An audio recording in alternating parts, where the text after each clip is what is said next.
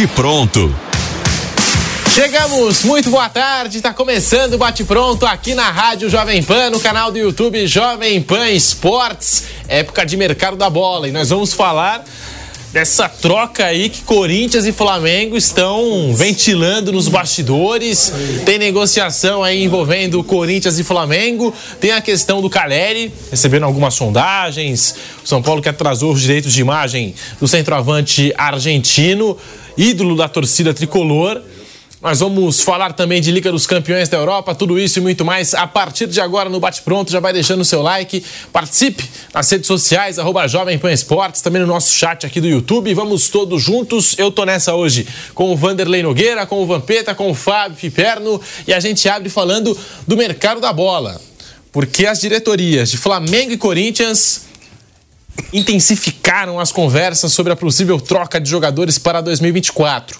Os representantes dos dois clubes sinalizaram entre si o interesse em relação a posições carentes de cada lado e apresentaram as possíveis condições para o negócio sair. No meio desse diálogo, o nome de Gabigol não entrou em pauta de maneira concreta, mas os atletas citados, ó, do lado do Flamengo, Mateuzinho e Thiago Maia, e do lado do Corinthians, Fausto Vera. Aí eu pergunto para vocês, quem ganha nessa troca? Quem perde? Flamengo que recebe o Fausto Vera, o Corinthians que recebe Mateuzinho e Thiago Maia, jogadores que terminaram em baixa a temporada 2023. Começa por você, Vanderlei Nogueira. Muito boa tarde, bem-vindo ao Bate Pronto. Boa tarde, Pedro. Boa tarde Piperno, ao Vampeta e a todos vocês que nos acompanham. Olha, eh, Pedro, sinceramente, eu acho que eh, esse tipo de, de, de informação que se coloca para discutir, acho válido, claro, sem dúvida, né? Mas eh, eu coloco no caminho de, das coisas irreais nos últimos tempos, né? Porque se fala tanto sobre contratações, algumas que estão praticamente fechadas na opinião de alguns e até na, no, no, discurso de alguns cartolas, praticamente é só abrir a porta que o personagem entra. Olha, você vai falar sobre o assunto, mas eu só estou dizendo que eu tinha certeza, pelo que se falou nos últimos tempos, que o Corinthians estava quase apresentando o novo presidente, claro, estava quase apresentando o diretor de futebol, Rodrigo Caetano. Não vem mais, vai continuar no Atlético. Né? Uh, uh, enfim, são vários nomes que ó, quase deu certo, é, mas não é só o Corinthians, não. Várias, várias equipes fazem isso. Eu até entendo nesse momento né? o interesse de contratar, o interesse de trazer um treinador. Uh, você vai falar do Santos daqui a pouco, que já estava quase já mostrando a chave da porta do Carpini, que não vai mais ser treinador do Santos. Então, eu acho muito difícil isso, essa discussão entre Flamengo Flamengo e, e Corinthians, para mim, se o assunto prosperar, seria legal. E vamos viver novos tempos, né? dois grandões eh, pensando em trocar jogadores, eh, sem mexer muito no cofre. Né? Você dá jogadores, pega jogadores e a vida segue. Seria bom, pela, pelo diálogo, pela relação das equipes brasileiras. Mas não é muito, muito acentuada a, a, a intenção de clube importante reforçar adversário. Eu acho isso. Eu acho que tem muitos obstáculos pela frente. Agora, eu acho que seria bom para os dois. Sai um, entra outro, chegam com disposição, mostram, mostram interesse em, em emplacar no seu novo emprego. E você disse que nem citaram o nome do Gabigol. Não. Né? Nem citaram. Não entrou em pauta ainda. É, para ser, para mim, se fosse citado, seria assim uma loucura, né? Como é que você pode falar? Eu sei que ele tem a cara do Corinthians, segundo disse o novo presidente uh, Augusto Melo, mas pelos valores todos, né? O Corinthians não está nessa uh, com, com, esse poder de contratar um jogador desse peso. A multa contratual 100 milhões de euros. Você deu ontem, você confirmou, inclusive. Nós ficamos até em dúvida, né? Sim, 100 milhões Reais, de euros. Dólares, euros. Aí 100 milhões de euros, um jogador que tem mais um ano de contrato. Então, sabe, só o fato de citar parece que é uma venda de ilusões. É isso que eu penso. Fábio Piperno, muito boa tarde para você. Nós temos até uma enquete aqui no chat do canal do YouTube Jovem Pan Esportes. Quem sai ganhando aí nessa disputa? Corinthians, essa troca, né? Corinthians, Flamengo. E para você, Piperno, o que falar de Fausto Vera no Flamengo, de Mateuzinho e Thiago Maia no Corinthians? Boa tarde. Boa tarde, Pedrinho. Um abraço aos colegas. Olha, primeiro, eu acho que quem ganharia seriam os empresários aí dos respectivos envolvidos. Mas sabe, Vanderlei, Pedrinho, Vampeta, todo Natal tem sempre aquela questão, né, muito tratada aí pelos economistas, né? Se vai ser o Natal do presente ou o Natal da lembrancinha, né? Depende muito do bolso da população naquele período. Essa troca seria, obviamente, o Natal da lembrancinha, né? Nenhum jogador de, ó, tirar o fôlego aí do torcedor, mexer com as emoções, né? Fausto Vera foi alguém que chegou aqui, que desembarcou no Corinthians, é, revestido de muita expectativa, muito se esperava desse jogador e a verdade é que, salvo um momento razoável ou outro, até agora ele não conseguiu entregar minimamente o que se imaginava. O Thiago Maia, sim, ele teve alguns bons momentos no Flamengo. Eu acho que dos três, é o jogador que mais me interessaria. Até porque o Corinthians está se desfazendo de vários veteranos de meio campo, né? Então esse é o setor em que o Corinthians vai ficar naturalmente desfalcado e, como eu disse, Fausto Vera não correspondeu à expectativa. O Mateuzinho, honestamente, só posso atribuir ao fato de que talvez ele tenha nascido com o bumbum virado para a lua, porque é, ele jogou no Flamengo, ele joga no Flamengo, o time de maior torcida do Brasil e de maior orçamento do país.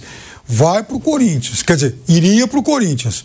Outro gigante, que se não está numa fase aí de esplendor orçamentário, mas é um clube, segunda maior torcida do país, outro gigante. E honestamente, até hoje ele não mostrou bola para jogar em nenhum dos dois. Então eu não sei o, quem do Corinthians é, fez essa indicação. Agora, o autor dessa proeza, honestamente, ou não gosta do Corinthians ou conhece pouco de futebol. O Mateuzinho não é jogador do Corinthians. Então, dos três, eu acho que o Corinthians talvez devesse lutar para, quem sabe, trazer o Thiago Maia. Traz o Thiago Maia, passa a ter uma opção, uma boa opção a mais de meio campo e estamos conversados, sem Mateuzinho nesse pacote. A informação que está circulando por aí é que o Fausto Vera, pelo lado do Flamengo, foi um pedido do técnico Tite. E do lado do Corinthians, o Timão quer um lateral direito reserva para o Fagner e, por isso, cogitou o nome do Mateuzinho e o Thiago Maia, né? Já que vai perder o Fausto Vera, chega o Thiago Maia. Vampeta, o que falar dessa troca aí, essa possível troca envolvendo Corinthians, Flamengo e esses jogadores? Thiago Maia, Mateuzinho e Fausto Vera. Vamp, boa tarde. Boa tarde, Pedro, professor Vanderlei, boa tarde, Fábio Perno, boa tarde a todos. Né, essas especulações aí no mercado de transferência rolando, você viu que até o nome do Gabigol, cara Saiu, é, né? Um dos principais jogadores do Flamengo, presidente do Corinthians indo para um lugar maravilhoso, né? Que é o Uruguai, né? Ele tá viajando, né, Pedro? Tá, aí, é, Argentina, Uruguai. É, pô, o futebol, é, o futebol do Uruguai e da Argentina tá voando. Criando cada, conexões. Conexões, parabéns. Eu acho que, pô, da hora. né? Pô, só, só ver a Libertadores aí, ver como é que os times uruguaios e os argentinos, tirando o River, que também tá sendo eliminado, o Boca chegou à final, a gente sabe como. Parabéns, é um bom lugar mesmo para começar uma nova nova gestão. Você pegar é, como é a gestão dos clubes uruguaios e argentino para ver como, como exemplo. É da hora, parabéns. A viagem é de sucesso mesmo. E, e a troca, eu acho agora vamos falar de jogadores. Se trocar o Fausto Vera pelo, pelo Thiago Maia, vantagem pro Corinthians. Eu não boto nem o Mateuzinho. No pau, para mim o Thiago Maia joga mais do que o Fausto Vera. E o Fausto Vera foi comprado por 5, se não me engano, 5 milhões de dólares. É, teve, segundo algum tempo atrás, lembra? Surgiu Alásio, alguém queria, é, aquelas especulações, né? isso. né? E agora tem tá baixa, tudo. tem um mano que ali, um mano que deve, normalmente seria o quê? Um mano com a diretoria sentar e, e, e fazer um plantel. Como o professor falou, não tem o diretor de futebol ainda. O Caetano não topou. Então né, deve ser diretamente com o mano e o Sidney ali, que é auxiliar do mano. Hum. Né? E aí o presidente quando dia fala, pô, a gente não muda nada, é tudo a mesma coisa. Não, vou começar indo lá no futebol uruguaio, argentino, para ver como é que é. Não, o Nacional e o Penharol são um exemplo de gestões para o futebol sul-americano. E na Argentina não se fala, né? Todos os times argentinos devem ter uma, uma, uma gestão maravilhosa. eu pegar logo o exemplo. É, eu sou um dos maiores clubes, um dos maiores clubes do, do Brasil, da América. Segunda maior torcida do país. Eu vou consultar o futebol uruguaio e argentino. E eu tenho um argentino no grupo que está sendo trocado, que foi comprado por 5 milhões. É, tá de parabéns, meu. Não muda nada, não muda nada, tudo a mesma coisa.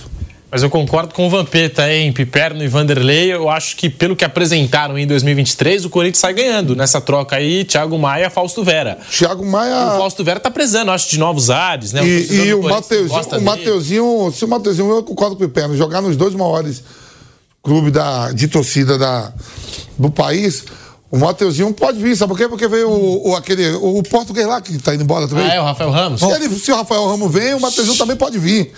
Não, é, não, muda nada, não muda nada, só mudou a... Só não é cobrado por eu, eu, eu, eu sei, cara. Ah. Eu, eu quis dizer que, por enquanto, essa nossa discussão era é uma discussão tipo fumaça. O professor agora falando sério, vocês vão. Isso, é, professor. Não tem nada.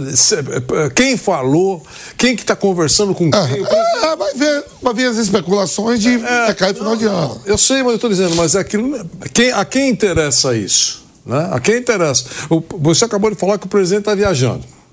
Peraí, você acha que foi para um lugar legal mesmo, assim, para saber tudo Não, o, o que eu acho é... Eu acho o Uruguai, a carne boa, tudo. Aí, o que eu acho... Eu, uma crise, tomar um vinho. Eu, Agora, para falar de bola, não. É, estreitar relações, eu, eu, também achei estranho, né? Mas, estranho. Ah, não, nós somos porque nós temos aí de olho em jogadores uruguaios e jogadores argentinos. Tem bons jogadores uruguaios e tem bons jogadores argentinos. Mas aí tem um pequeno probleminha que entra nessa conversa, que é o tamanho do cofre. Professor, que não é nada demais. Você tem aquele zagueiro lá que não quis ficar no Corinthians agora, o Uruguai lá, que ele é convocado. Bruno Mendes. O Bruno Mendes. O Bruno Mendes faz parte da seleção do Bielsa, ele é convocado Sim. direto. Se o Bruno Mendes não fica no Corinthians, o Corinthians tem condições de segurar, tem jogadores. Porque o jogador mesmo, fera, é tudo de seleção, né? A gente fala, né? O Uruguai é um país pequeno, população menor do que a Zona Leste, né, professor? Sim. Menor do que a Zona Leste, quer dizer se o Bruno Mendes é da seleção, é convocado aí direto aí pelo, pelo Bielsa e por outros. Jogou Mundial Sub-20, jogou tudo. Você não consegue segurar. Tem coisa melhor do que o Bruno Mendes hoje no futebol uruguaio? Essa é a comparação que eu faço. Bruno Mendes, em fim de contrato com o Corinthians, de acordo com os colegas que cobrem o dia a dia do Timão, tá indo pro Flamengo. O Flamengo tá interessado aí no Bruno Mendes. É, não vai renovar. Tá interessado no Bruno Você Mendes. Tá, tá livre aí pra poder Se eu tenho um Bruno Mendes, que é da seleção, eu não consigo segurar eu vou estreitar relações com que, o que tem de melhor lá, que o que tem o Bielsa convoca. Eu, eu não posso uh, criticar o presidente que vai conversar com outro clube. Eu tô sendo a velhinha de Taubaté. Claro. Certo? Então eu não posso criticar. Acho que conversar é civilizado, é, é vizinho. É, pode ser que um dia eu precise para contratar algum jogador. Quero conhecer o presidente de lá. Eu, tô sendo o, o a, velha. a velhinha de Taubaté. Ah, tá certo? De... Bem inocente. Agora, eu quero conhecer também as gestões de lá. Tá certo? Quer dizer, é, ah, dizem que não é nenhum sucesso as gestões do, do futebol, dos times Só ver como uruguaios é tá. e argentinos. Né? Nenhum padrão assim de qualidade, isso, é. qualquer coisa. É. Não é. Mas eu quero saber como é que é, eu quero conhecer. Tá bom, eu, eu vejo isso com muito, com bons olhos. Agora, eu não tenho mais informações. Tem muita gente que é muito bem informada com relação ao Corinthians. A gente nota nas lojas, na, nas redes sociais, eh, informações de cocheira mesmo, né? E talvez possam explicar o, o, o, conjunto da obra dessa viagem que o presidente está fazendo. Aí a gente vai esclarecer. Mas eu vejo de longe, sim, eu estou a 30 quilômetros do Parque São Jorge. Né? Então, uh, eu vejo de longe que o Corinthians tem muitas outras prioridades para discutir. Não só pelo presidente, que parece que se afastou, né? o presidente atual se afastou, uh, e, entrega uh, esses dias finais para todos os vices, para que eles tenham o gostinho de sentar na cadeira de presidente. Primeiro vice, segundo vice, vai sair na foto lá. Nada contra tem lá no estatuto, ele pode, ele vai viajar, ele pede licença e o outro senta. Está tudo certo. Mas eu acho que o presidente atual não tem mais nada para fazer. Não tem nada para fazer, a não ser até logo, foi muito bom passar por aqui, acabou. O novo presidente, que também não pode meter a mão na massa oficialmente, porque só assume no dia 2 de janeiro. Mas ele já está fazendo uh, uh, a sua presidência funcionar extraoficialmente. Ele está conversando com o Mano, não está conversando com o Mano? Está conversando com o Mano, já tentou contratar o Rodrigo Caio. Isso é, ele não está no cargo ainda. Né? Uh, hoje, inclusive, eu comentei e, e deu uma certa reper, repercussão, dizendo que, poxa vida, pela importância do fato, que eu vou dizer aqui, é um fato mega importante O Corinthians, o presidente atual e o presidente que vai assumir, deveriam estar falando todo dia, nem que seja curto. Existe tanta rede social, eles usam para tanta coisa. Né, para cumprimentar um, sair na foto. Eles têm que fazer isso, mostrar para todo mundo a ansiedade de uma decisão oficial do acordo entre Corinthians e Caixa. O assunto virou pé de página. Só foi para eleição, né? Não sei.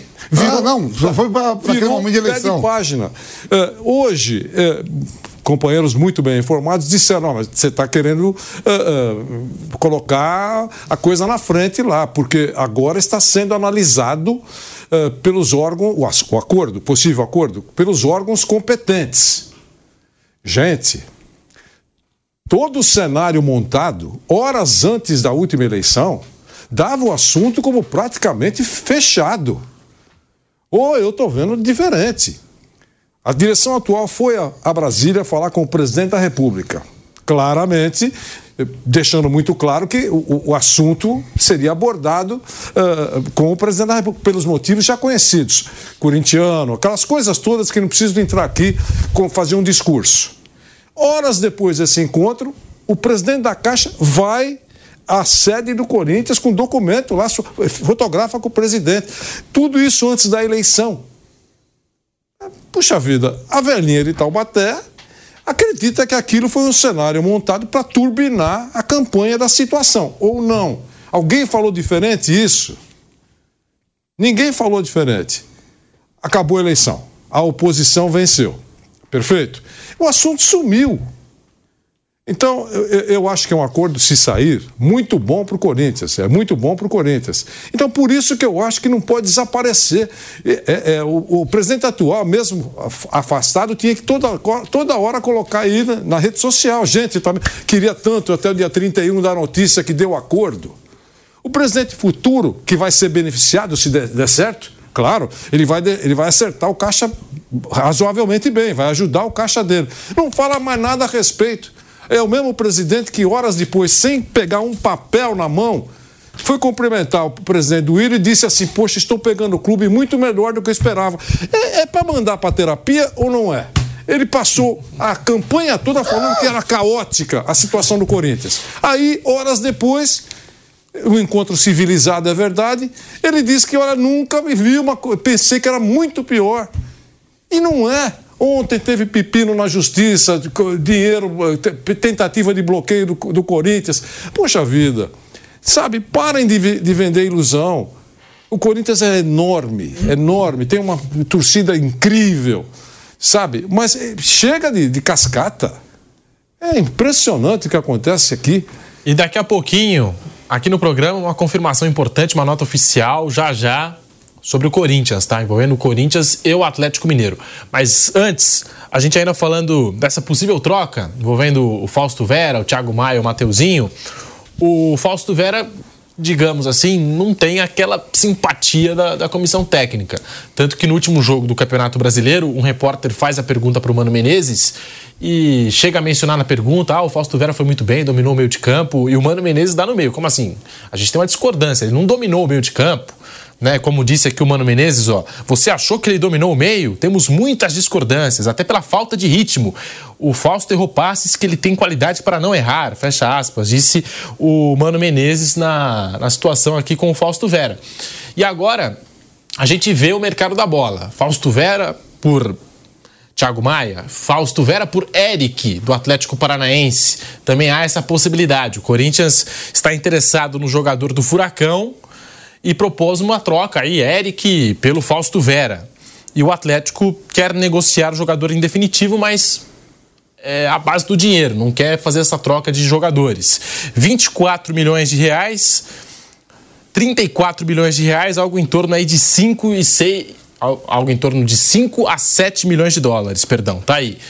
O Fausto Vera, Piperno, você acha que já acabou o clima dele para jogar no Corinthians? O Corinthians faz bem em colocá-lo como uma moeda de negociação, uma moeda de troca. Está sendo envolvido aí nos negócios e não tem aquela simpatia, digamos assim, da comissão técnica liderada pelo Mano Menezes.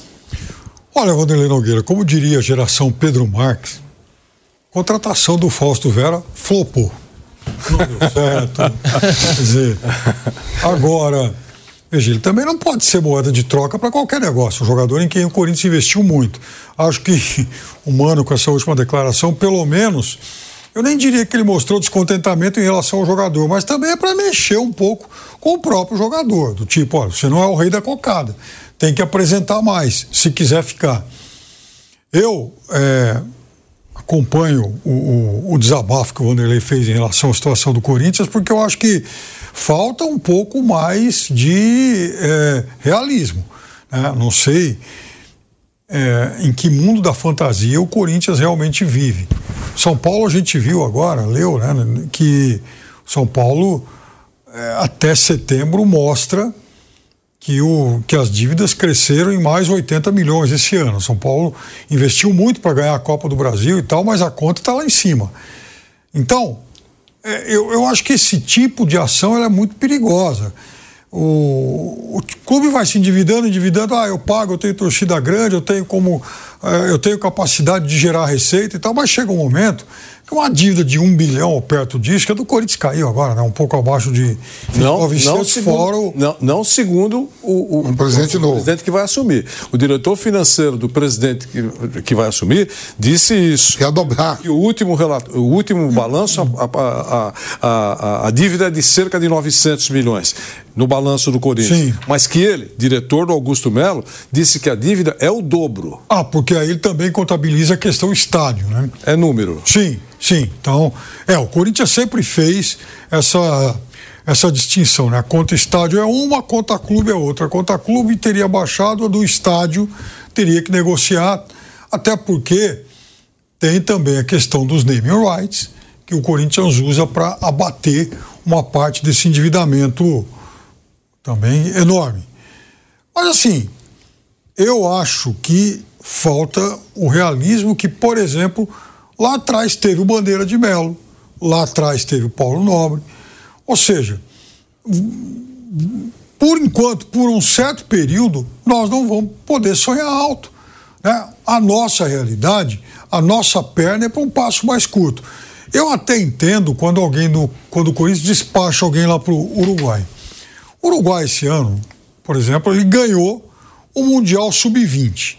Naquele momento eu fiz um levantamento sobre todos os titulares, todos os meninos que entraram em campo para a final, falei, puxa vida, só um não joga no Uruguai. Será que entre esses garotos aqui de 20 anos para baixo não tem ninguém barato que poderia interessar os grandões aqui do futebol brasileiro? Depois acho que um ou dois aí fizeram algumas sondagens lá, mas eu confesso que eu não sei dizer se algum desses garotos já desembarcou aqui. Então vamos lá. Jogadores, eu acho que eles ainda estão tem um, um, nível de preço que pode ser acessível e tal, mas para por aí. Jogador formado de Nacional, Penharol, Danúbio, sei lá quem, é, que já tem uma certa idade e que está por lá ainda, não é jogador para chegar aqui e encantar no Corinthians. Então, assim, o futebol brasileiro, alguns grandes clubes endividados, eles também têm uma preguiça no momento de vasculhar mercado o, assim, de acionar os seus departamentos aí de análise e desempenho. Scout. O scout. E eles têm bons, eles têm bons profissionais desses departamentos que às vezes passam relatórios bem alentados, suculentos e tal, e que não são utilizados. Por quê? Porque às vezes também o dirigente de clube ele se interessa mais em conversar com o empresário de jogador, com o agente de jogador que está peregrinando pelo mercado para tentar empurrar o jogador dele, do que com aquele profissional competente que ele paga e que trabalha no, enfim, no próprio clube. Aí acaba enchendo o clube de porcaria. Então, eu acho que o trabalho do Corinthians tem que ser extremamente racional e conversar com os profissionais da casa. Eles devem ter relatório scout sobre todo mundo. O Botafogo, que a gente tanto falou aqui, reclamou, tirou onda e tal, o Botafogo montou um time respeitável. Houve a questão da perda do brasileiro, tá? Já foi discutido ad nauseam isso, mas o Botafogo saiu de um status muito ruim e vai jogar Libertadores da próxima temporada, trazendo vários jogadores de fora, de quem não se falava por aqui e alguns foram muito bem.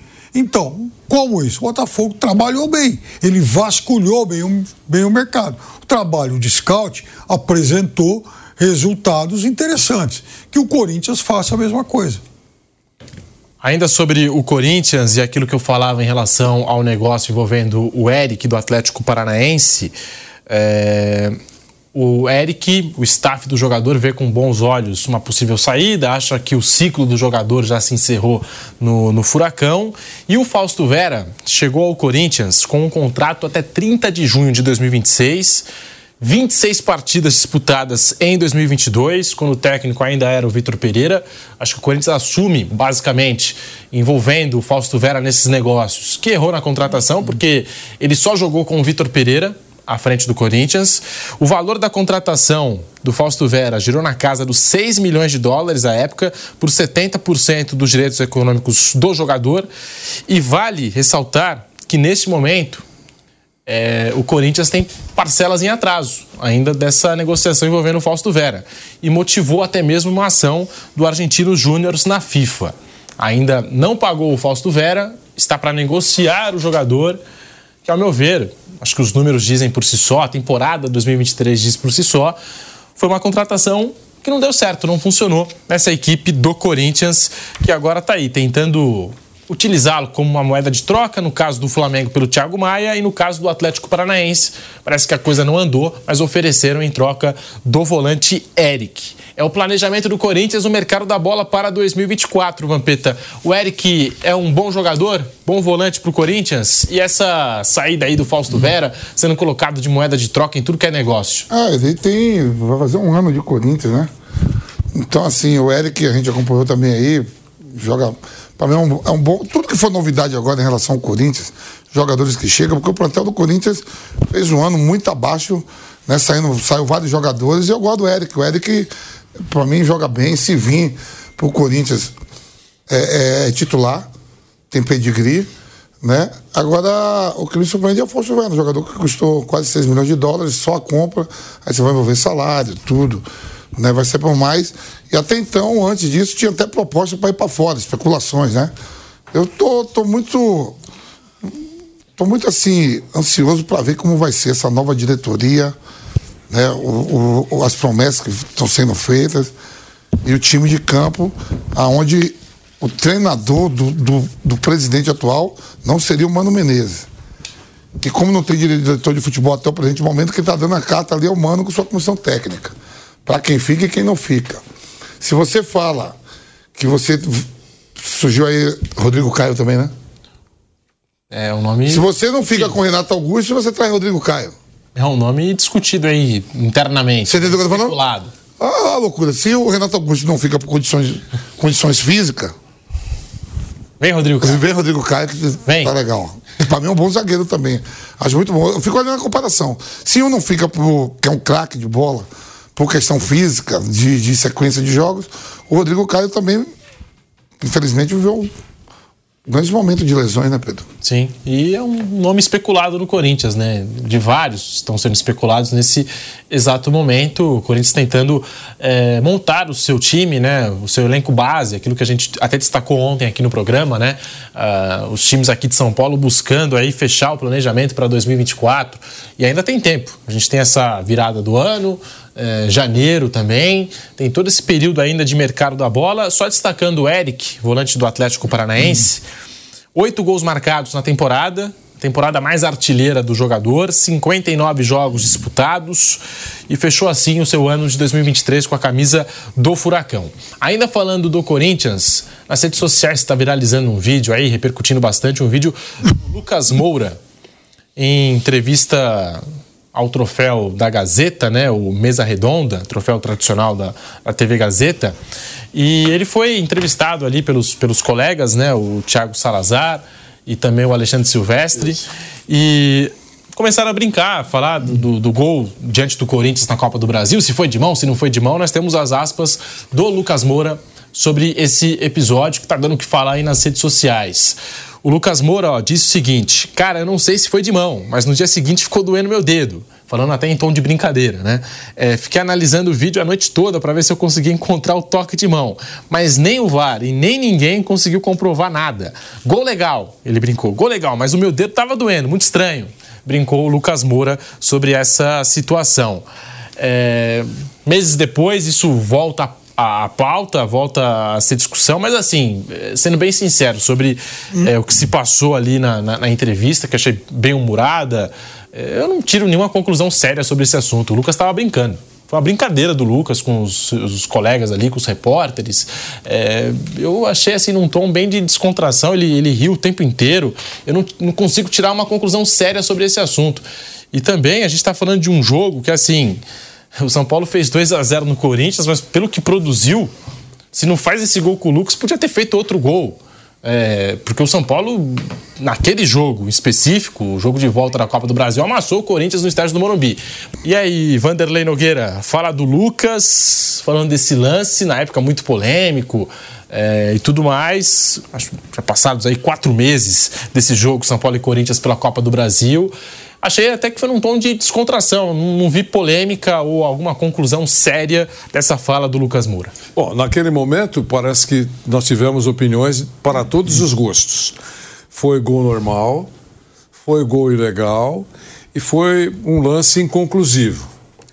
É, muito aqui acho que a grande maioria entendeu que não não tinha clareza para tentar é, descobrir efetivamente o que aconteceu. Então, se não tem como provar nada, é gol. Gol e a vida segue. Passa um tempo de quatro meses, né? É, prescreveu a conversa? Não, não prescreveu a conversa. Né? Tem, no futebol tem conversa que dura décadas, né? Não prescreveu a conversa. A brincadeira também entendi como brincadeira. Uma entrevista muito bem humorada com, com o Tiago e com o Silvestre, sem dúvida. E com o animadíssimo Lucas Moura. Mas o fato dele brincar é, deixando claro que no dia seguinte ainda estava doendo o dedo dele. Né? É uma brincadeira, eu entendi como uma brincadeira, mas que alimenta a discussão. É, Quem entendeu que o gol foi ilegal se agarrou a isso, tá vendo? Ele brincou, mas olha, tem um fundo de verdade. E, e, e isso vai, isso vai, por muito tempo, esse assunto estará vivíssimo. Mas eu achei, foi uma entrevista bem humorada. Também, continuo com aquela opinião inconclusiva para mim.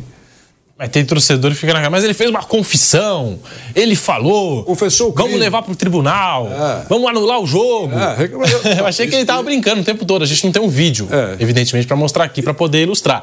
Mas quem assistiu vai ver que ele tava brincando o tempo todo. É, ele ficou dando risada o tempo todo. Não tem jeito. O assunto já foi, foi, voltou à tona pela brincadeira, só isso, né? Tanto até que ele, a coordenação me passa aqui no ponto que ele demora um pouco para responder, ele fica dando risada do assunto tudo mais. É que ele deve tá, ter ouvido tanto sobre isso nos últimos tempos, né?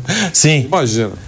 Tá aí essa situação envolvendo o Lucas Moura, o Corinthians e o São Paulo aí, ainda falando desse gol da Copa do Brasil, Piperno. E foi algo também que a gente tirou no dia seguinte ao jogo, né? Durante o jogo, não lembro da gente ter reclamado, né?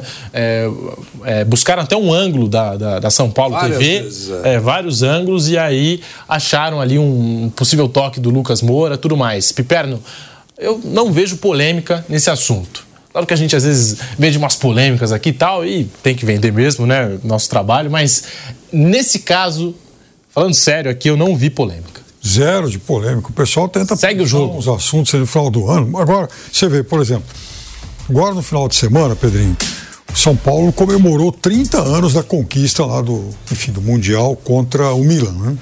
Até um jogo sábado, sabia? Vai, né? Até um jogo no Morumbi.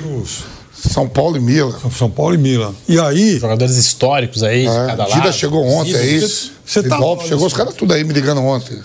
Mas vou tomar um gelo com os caras. Pô, é muito bom. Ligaram ontem de noite, falou, vamos, estamos na área, Pô, passa aqui no. Hein? Fazer a propaganda do Hotel Sheraton. Vou dar uma, Passa. uma passada lá pra ver, pra ver se, se Dida libera uma moeda pra mim, que tá, a Dida não tá me devendo ah, a moeda aí, não paga. É, cheio de jogador. Vou lá cobrar. Fora de sério. Hora de pegar Natal, né? Precisa cobrar o Dida. Começou comigo e deu uma ponta é, pro vão. Aí é lógico, o senhor, o senhor merece, o senhor é uma é, figura pô, de só faça as, só faça as coisas filantropicamente, agora então, pô, Dida, Dida, olha pra mim, começamos junto no Vitória. Lembra? Então. Você no beliche em cima, eu embaixo.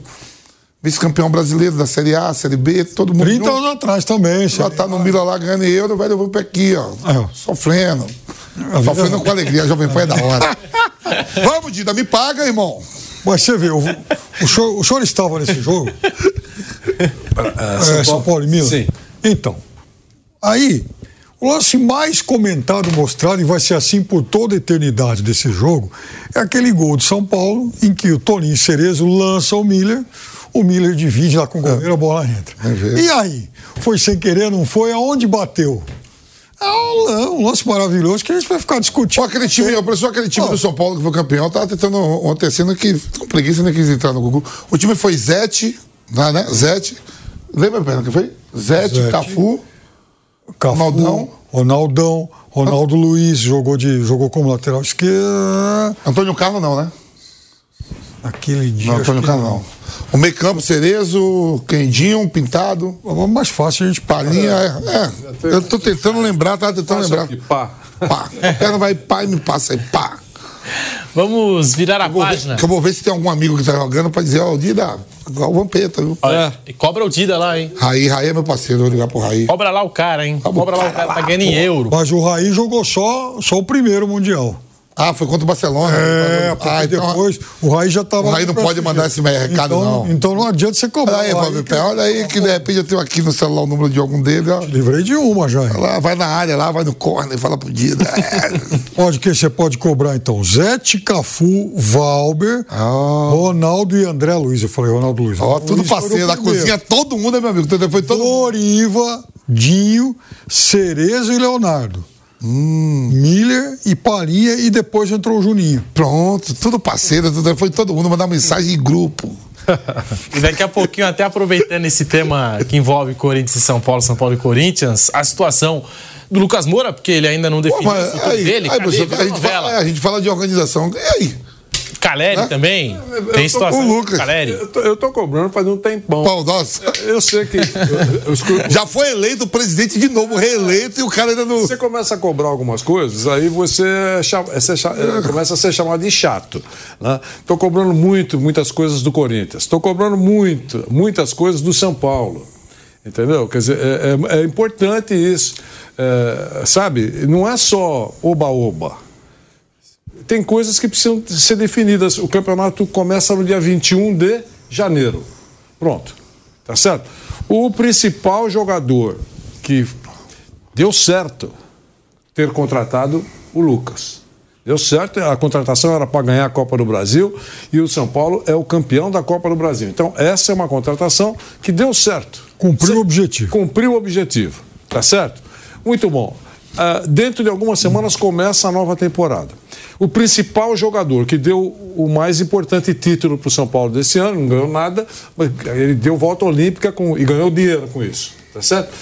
Nesse momento, não há certeza que ele permane vai permanecer ou não. Ah, você quer saber? Não interessa. O presidente já sabe. Tá bom. Mas uh, boa parte da torcida do São Paulo, que não é tão bem informada, não sabe ainda se ele vai prosseguir ou não. Então é, é isso, é, é uma novela. Eu ainda brinquei e falei, parece uma novela, né? Eu não gosto também dessa novela, né? Todo dia um capítulo novo e vai, não vai, e fica, não fica, e dá uma declaração ali, dá uma declaração ali. Ou vai ou não vai. Cá, Pedro, é, você acha que o, o, do dirigente eu não vou nem falar. Você acha que o Lucas Moura não sabe se vai continuar no Brasil ou não?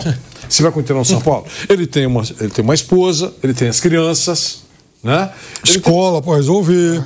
Tem escola. Matrícula tem que pagar a matrícula, viu? É, tem, tem, uma Ixi. série de coisas. Você acha que ele já não sabe? Se hum. sabe, tem, tem que falar. É, a gente, todo mundo quer saber o planejamento das equipes. Não é, não é o jornalista que está curioso. Eu estou querendo que toda a nação tricolor saiba: olha, o Lucas vai ficar ou o Lucas vai embora. Porque quando ele chegou, era a conversa que ficaria só até o final do ano, não é verdade? Então, se ele por acaso decidir sair, não é uma tragédia. Ele chegou com esse objetivo. E se ele continuar, muito bom para o São Paulo, que vai ter um jogador importante para a próxima temporada. Essa é uma novela que se arrasta, é uma bobagem. Oi, será que estão aguardando uh, no dia 31 para justificar o foguetório? Atenção, senhores público, o jogador fica. Pronto, tá, tá bom. Mas enquanto a gente não sabe oficialmente, nós vamos cobrar aqui, eu cobro. Eu tinha falado isso outro dia em relação ao Abel Ferreira, quanto àquela novela. Também se transformou numa novela, Abel fica, não fica, enfim. Aí o Palmeiras divulgou aquela nota e tudo mais.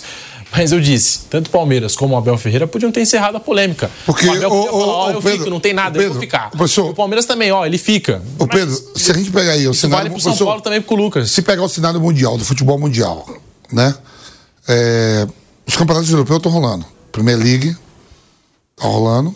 Abre-se a janela, né? 30, Janeiro, 30 né? janeiro. Janeiro. Se, se tem algum clube já interessado, já contrata o cara do passe livre, já leva ele fica treinando lá para chegar 31 de janeiro tá Inteiro. inteiro. Itália, mesma coisa. França, Alemanha para o campeonato.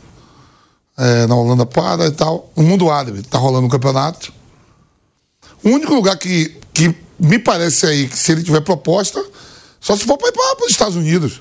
Porque no, no mundo a bola tá rolando. Os Estados Unidos acho que parou. já. Bom, teve Liga dos Campeões ontem. Os Estados Unidos tá parado, porque o Messi parado. saiu de férias. Tá parado.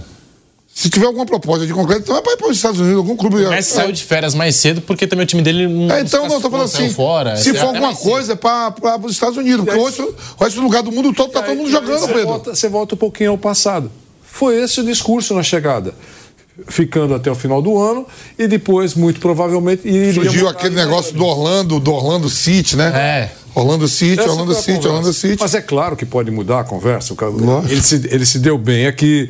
eh, Foi campeão. É, é, campeão, adorado pela torcida.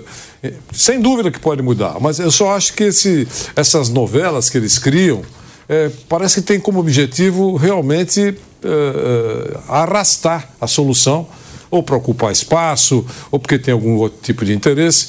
Eu acho que tem que ser anunciado. O planejamento precisa ser feito e o torcedor tem que saber se ele vai continuar aplaudindo o Lucas em E, se- 2024 e ou se não. for o cenário mundial, e se for algum time americano, os caras já contratam logo, falei, vai falar, ó, não vou ficar porque eu tô indo lá por Orlando, só me apresento em janeiro ou fevereiro. Tá muito esquisito isso.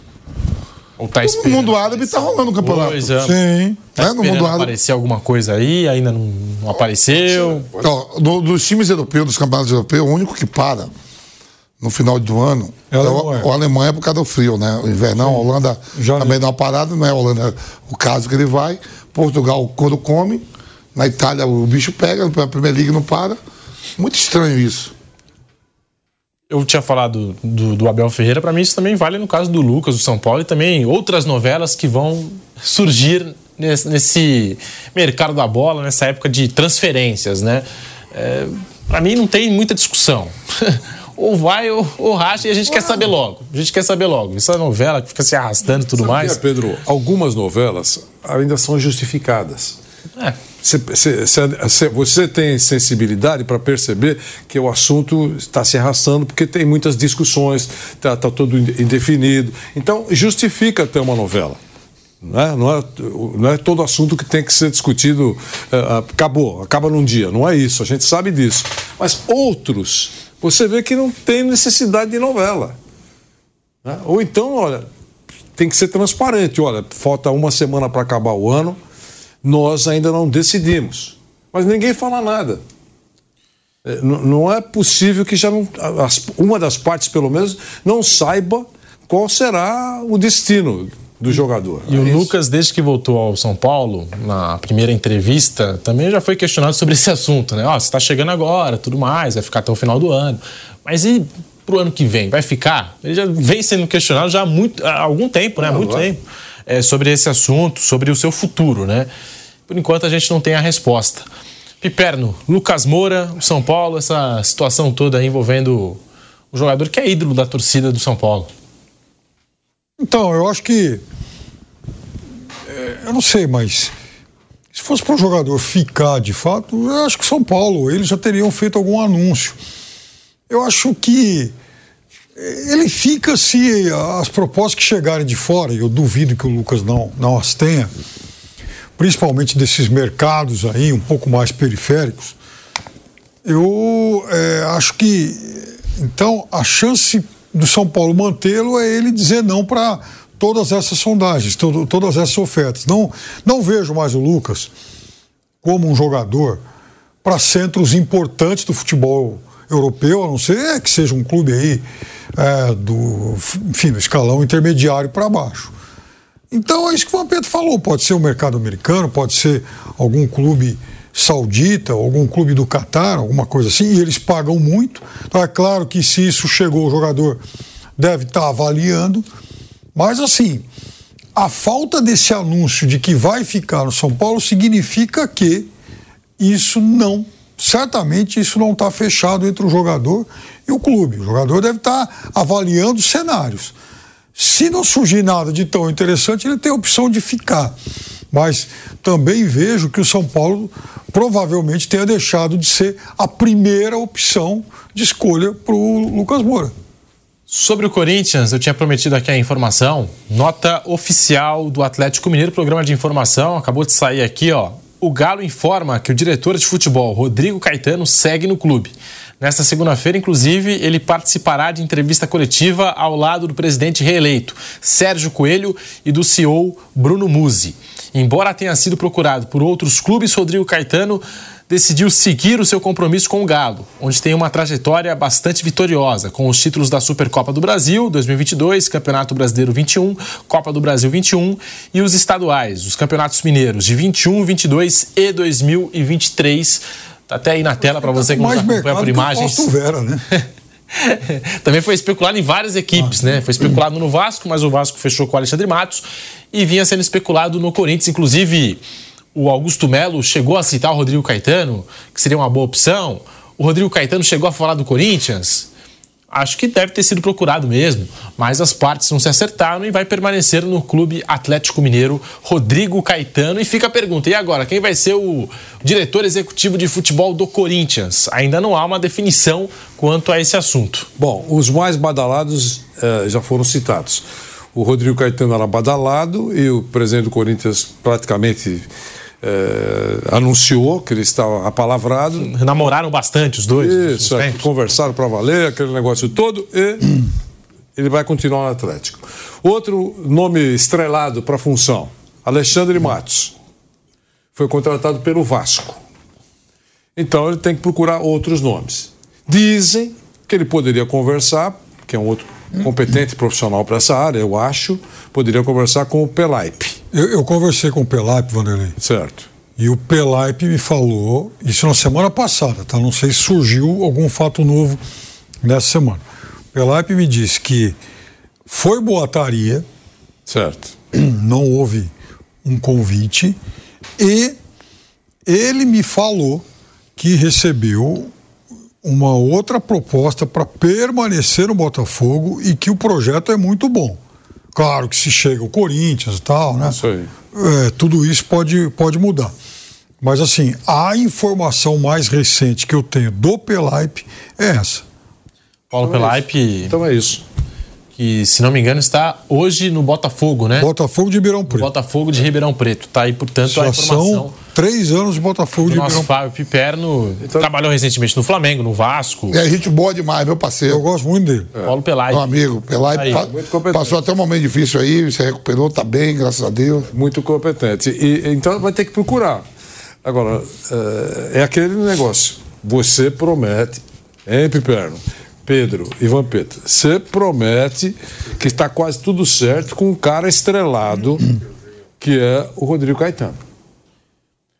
Tá certo? Aí você tem, uma, tem que optar por alguém que tomara seja muito competente, que assuma a função. Mas você vê como é que você cria uma situação? O, é isso. O Pelap estava me dizendo aqui textualmente o seguinte: ó, está contando a história e tal. Ó, por isso estou há três anos aqui em Ribeirão, feliz da vida. Em 2024, vamos dar um upgrade no orçamento do nosso, do nosso futebol. E aí ele fala, inclusive, da expectativa até mesmo de lucro para 2024. Felizão da vida. Aí quando eu perguntei sobre o Corinthians, ó, é apenas especulação. Essa também é uma época, né?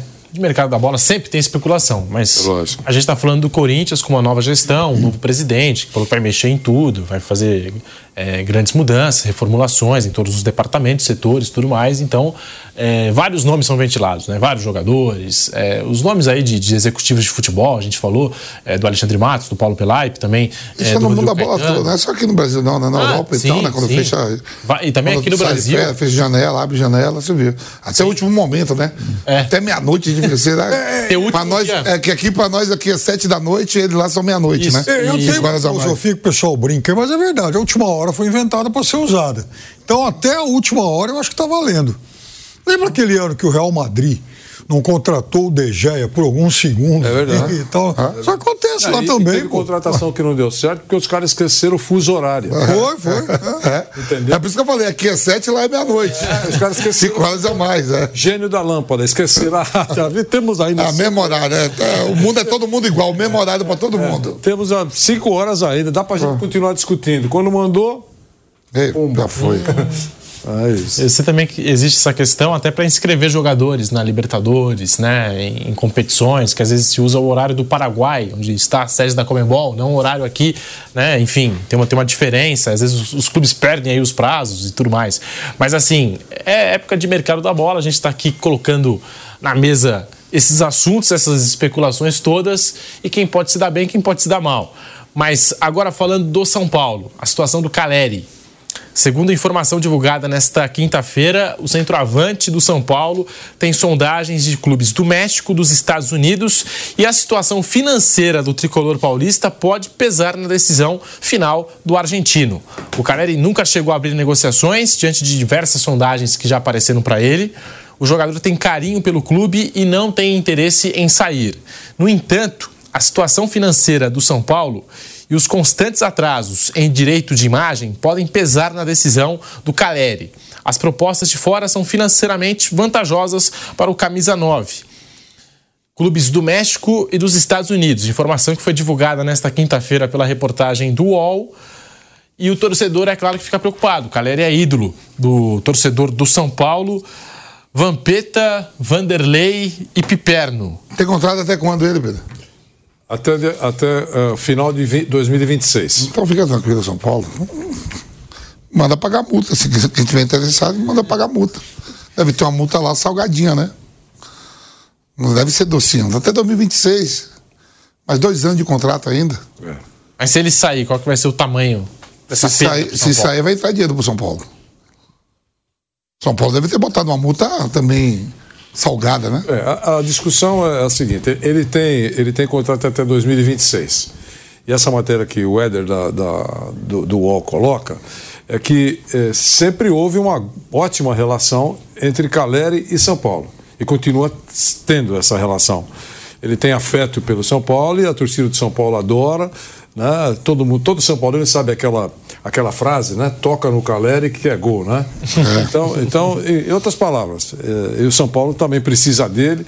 Eh, o- o- ele fez, ele fez eh, 62 gols, ontem você falou aqui, 62 gols pelo São Paulo, né? Eh, fez gols que deram vitórias para o São Paulo, vitórias importantes. Em jogos que o São Paulo estava num aperto danado, ele resolveu o problema do São Paulo. Enfim, ele sempre foi um jogador, tem sido muito importante. No total, nas duas vezes, 158 jogos pelo São Paulo. Então, ele, ele foi muito Tava jogando lesionado, né, professor? Machucado. É, operou, ficou esperando para operar. Sim. Agora que vocês estão. Que tá Isso é tudo verdade. res- É isso? É, agora que está tudo resolvido, eu vou operar. Então ele tem uma relação de respeito com o São Paulo e é respeitado pelo São Paulo. Pronto, esse é, esse é o cenário. Ele tem 30 anos de idade e tem o staff, já não é nenhum garoto. Né? É, é, o, São, o São Paulo precisa saldar dívidas com ele. O afeto é muito legal, muito é, é- é muito bom nessa, nessa relação profissionalíssima do futebol. Mas se tiver conta, você tem que pagar, porque senão às vezes afeta o afeto. Então, eh, pelo que se sabe, o São Paulo deve eh, direito de imagem, que é a parte maior do salário de um jogador. No caso do, do, do Caleri, parece que é exatamente isso. E bônus atrasados também. Então, é, é importante que o São Paulo, me parece, está se esforçando para isso, é, mas pague a conta é, com o Caleri. É isso. Ele tem 30 anos, acho que ele não vai sair de São Paulo agora, mas eu acho que tem que cuidar com muito carinho da relação. Porque ele está ele tá tratando com um jogador que tem respeitado bastante o São Paulo. Então é importante que o, o São Paulo se esforce para não deixar o Caleri incomodado. Mas olha, então aí, Vanderlei, em cima de tudo isso que a gente falou sobre o São Paulo até agora, Lucas e Caleri, né? O, o grande reforço para o São Paulo 2024 seria segurar esses caras. Sem dúvida. Não dá para ficar prometendo, olha, eu vou para o mercado, vamos formar um time ainda mais forte. Não. Pé, pés no chão. São Paulo tem emergências. As emergências passam pela manutenção desses jogadores que foram tão importantes. Só reforçando o que você acabou de dizer. Imagine um jogador importante como o Caleri, que eu já destaquei aqui a importância dele, que tem dinheiro para receber, e ele abre o jornal todo dia e ouve emissoras de rádio e de televisão que o clube está atrás de cinco, seis jogadores. Vamos contratar para reforçar. Eu acho que pela cabeça do jogador, passa, puxa vida, não dá para pagar o atrasado e depois pensar em outras coisas? Lógico. Se, se coloque no lugar do jogador. Você pensaria, se você tivesse um, um dinheiro razoável para receber? Eu tenho que receber, tenho grande respeito pelo clube, grande esforço pelo clube, e não falam exatamente quando é que vai cair dinheiro na minha conta, aquilo que eu tenho atrasado para receber. Eu imagino que seja assim. Acho que é o ser humano. Deve passar pela cabeça. Mesmo que não diga explicitamente, o cara pensa isso. Né? Então eu acho que São Paulo tem que cuidar com carinho dessa flor aí, né? Sabe aquela florzinha que você tem que todo dia jogar uma aguinha para fazer ela crescer, alimentar a relação entre a flor e o dono dela? Eu acho importante isso. Teve aquela passagem é, curta até, né? De seis meses, lá em 2016, São Paulo que chegou à semifinal daquela Libertadores. Foi uma passagem marcante, porque o Caleri marcou gols decisivos naquela caminhada é, do São Paulo. Voltou e voltou muito bem, marcando gols importantes, decisivos é, é o jogador também que quando não consegue balançar as redes, o torcedor reconhece que é o cara que deixa tudo em campo, lutador, é, se esforça, trabalha, sabe, tem aquela raça dentro de campo. E pelo que eu estou entendendo dessa história toda, da informação que a gente passou, de tudo que foi falado aqui, ele tem sondagens, né? Assim, não tem uma, aquela proposta oficial. A sondagem é o primeiro passo antes da proposta, né? É, os staffs ali conversam com os clubes interessados tudo mais. O clube interessado procura o staff e fala assim: ó, quer sair? Será que ele. Eu posso fazer uma proposta aqui? Será que ele tem interesse? Aí o staff, ah, acho que tem, acho que pode pelo menos ouvir. Aí manda a proposta. Por enquanto não há essa proposta oficial na mesa mas existem sondagens pelo jogador do São Paulo. É isso que eu estou entendendo dessa informação que foi divulgada nesta quinta-feira, que clubes do México e dos Estados Unidos estão interessados no jogador, mas ainda não avançaram pela proposta com o Caleri, que está feliz, mas tem essa questão, tem essa pendência financeira com a diretoria do São Paulo.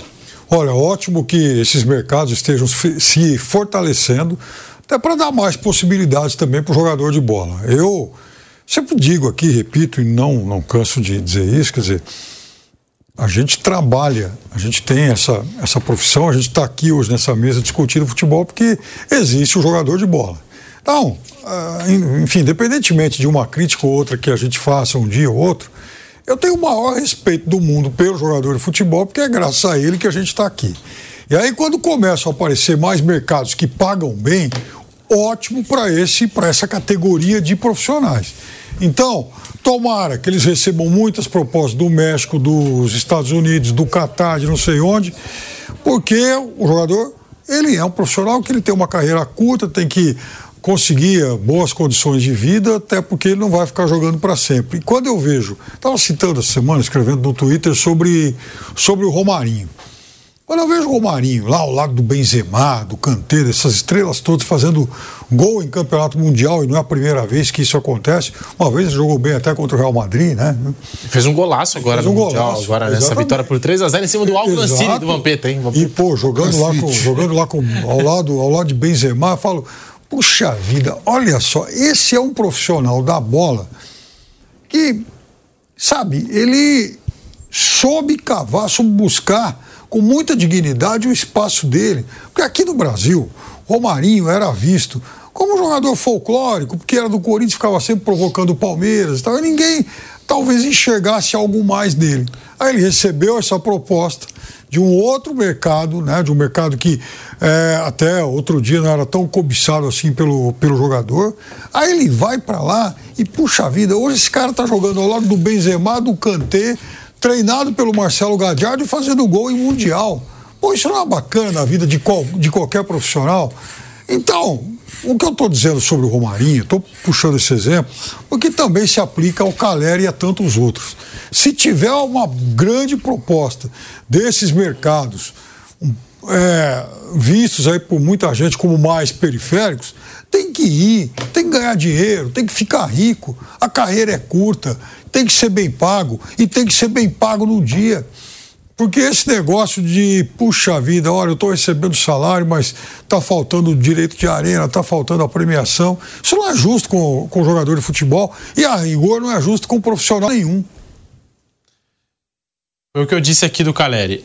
Ainda não existe a proposta oficial, mas existe o interesse. Se isso acabar se formalizando em proposta nos próximos dias, nas próximas semanas, porque o mercado da bola está aberto, e ele decidir sair, Aí o São Paulo o, vai ter uma perda aquele, gigantesca, hein? Ô Pedro, aquele time do México que eliminou o Palmeiras no Mundial de 22, o Tigre, né? Ah, no Mundial de 21, né? Tigre. É, esse time, ele era treinado pelo Ferretti, enfim, um brasileiro. Esse time estava cheio de jogadores estrangeiros, jogador francês e tal, jogador aqui da América do Sul. E aí o Ferretti na época falava, olha, vocês não, não nos conhecem bem, mas o Tigre é tão grande quanto os maiores brasileiros e, na média, os times do México pagam melhor do que os, do que os clubes brasileiros. Você não vê tanto jogador então, mexicano espalhado no mundo. Não, exatamente, você tem razão. Das, enfim, das razoáveis seleções aí que vão para uma Copa do Mundo, e tirando essa última, o México era sempre uma seleção padrão oitavas, quase a maior parte, mais da metade dos mexicanos jogavam em clubes do México. Porque não é fácil tirar, não. É, eles têm uma capacidade financeira lá no México acima de muitos clubes claro. aqui do Brasil. Acima de muitos clubes do Brasil. O Tigre, São que ricos. O, que o Piperno citou, é um exemplo. Um exemplo, inclusive, depois que o Palmeiras saiu pro, pro Tigre, é, houve essa declaração do técnico brasileiro que dirigia o, o, time mexicano e também o Abel Ferreira chegou a destacar é, o investimento deles, inclusive tem uma empresa por trás é, do, do, Tigre, do México e também de outras organizações ali do futebol mexicano que injetam muita grana lá também.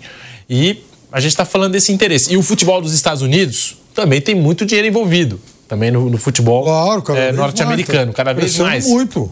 Cada ano, a cada temporada, vai aumentando o investimento. O Messi chegou lá, né? E acho então, que daqui para frente vai aumentar ainda mais. É, e lembrando que a Copa do Mundo de 2026 será nos Estados Unidos, no México e no Canadá. E a próxima Copa América lá nos Estados Unidos. Portanto, tem evento para o cara deixar o futebol deles uh, turbinado.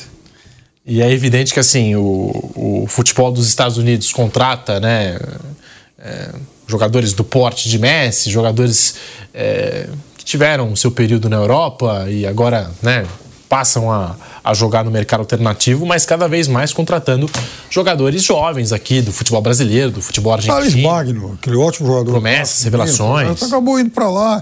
E assim, parou esse negócio de só buscar veterano. Exato, isso que eu queria dizer. Exatamente para trazer, para buscar revelação também, né? Isso faz parte do show. O Caleri, ó, na artilharia do São Paulo nesse século, é o quinto.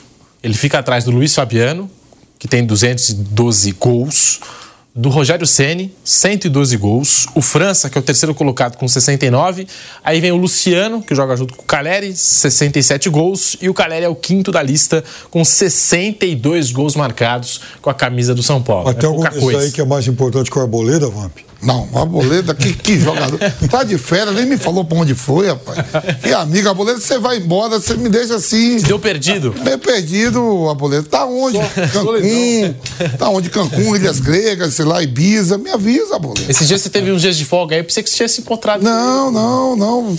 Foi embora, não deixou, só deixou a gente na esperança. A audiência aqui, ô, o pessoal no chat tava falando, cadê o Vamp? Tá com a arboleda? zagueiro, rapaz. Ô, Será Agora, você sabe que eu que ele tá em Cuba, algum lugar? Tá em algum lugar, Arboleda. Agora, Caribe. ô, ô, Vó, Você sabe que eu tenho uma amiga que me falou que o Arboleda mora no mesmo prédio que o Zé Rafael, né? Ele tem sempre emoção por lá. né? Zé Rafael também? Gente boa. Zé Rafael é meu amigo também. seu amigo. Ah, é também? Jogava no Londrina, foi pro Bahia, meu parceiro. Você viu que ele. Rafael Veiga. Você viu que ele de paraquedas, né?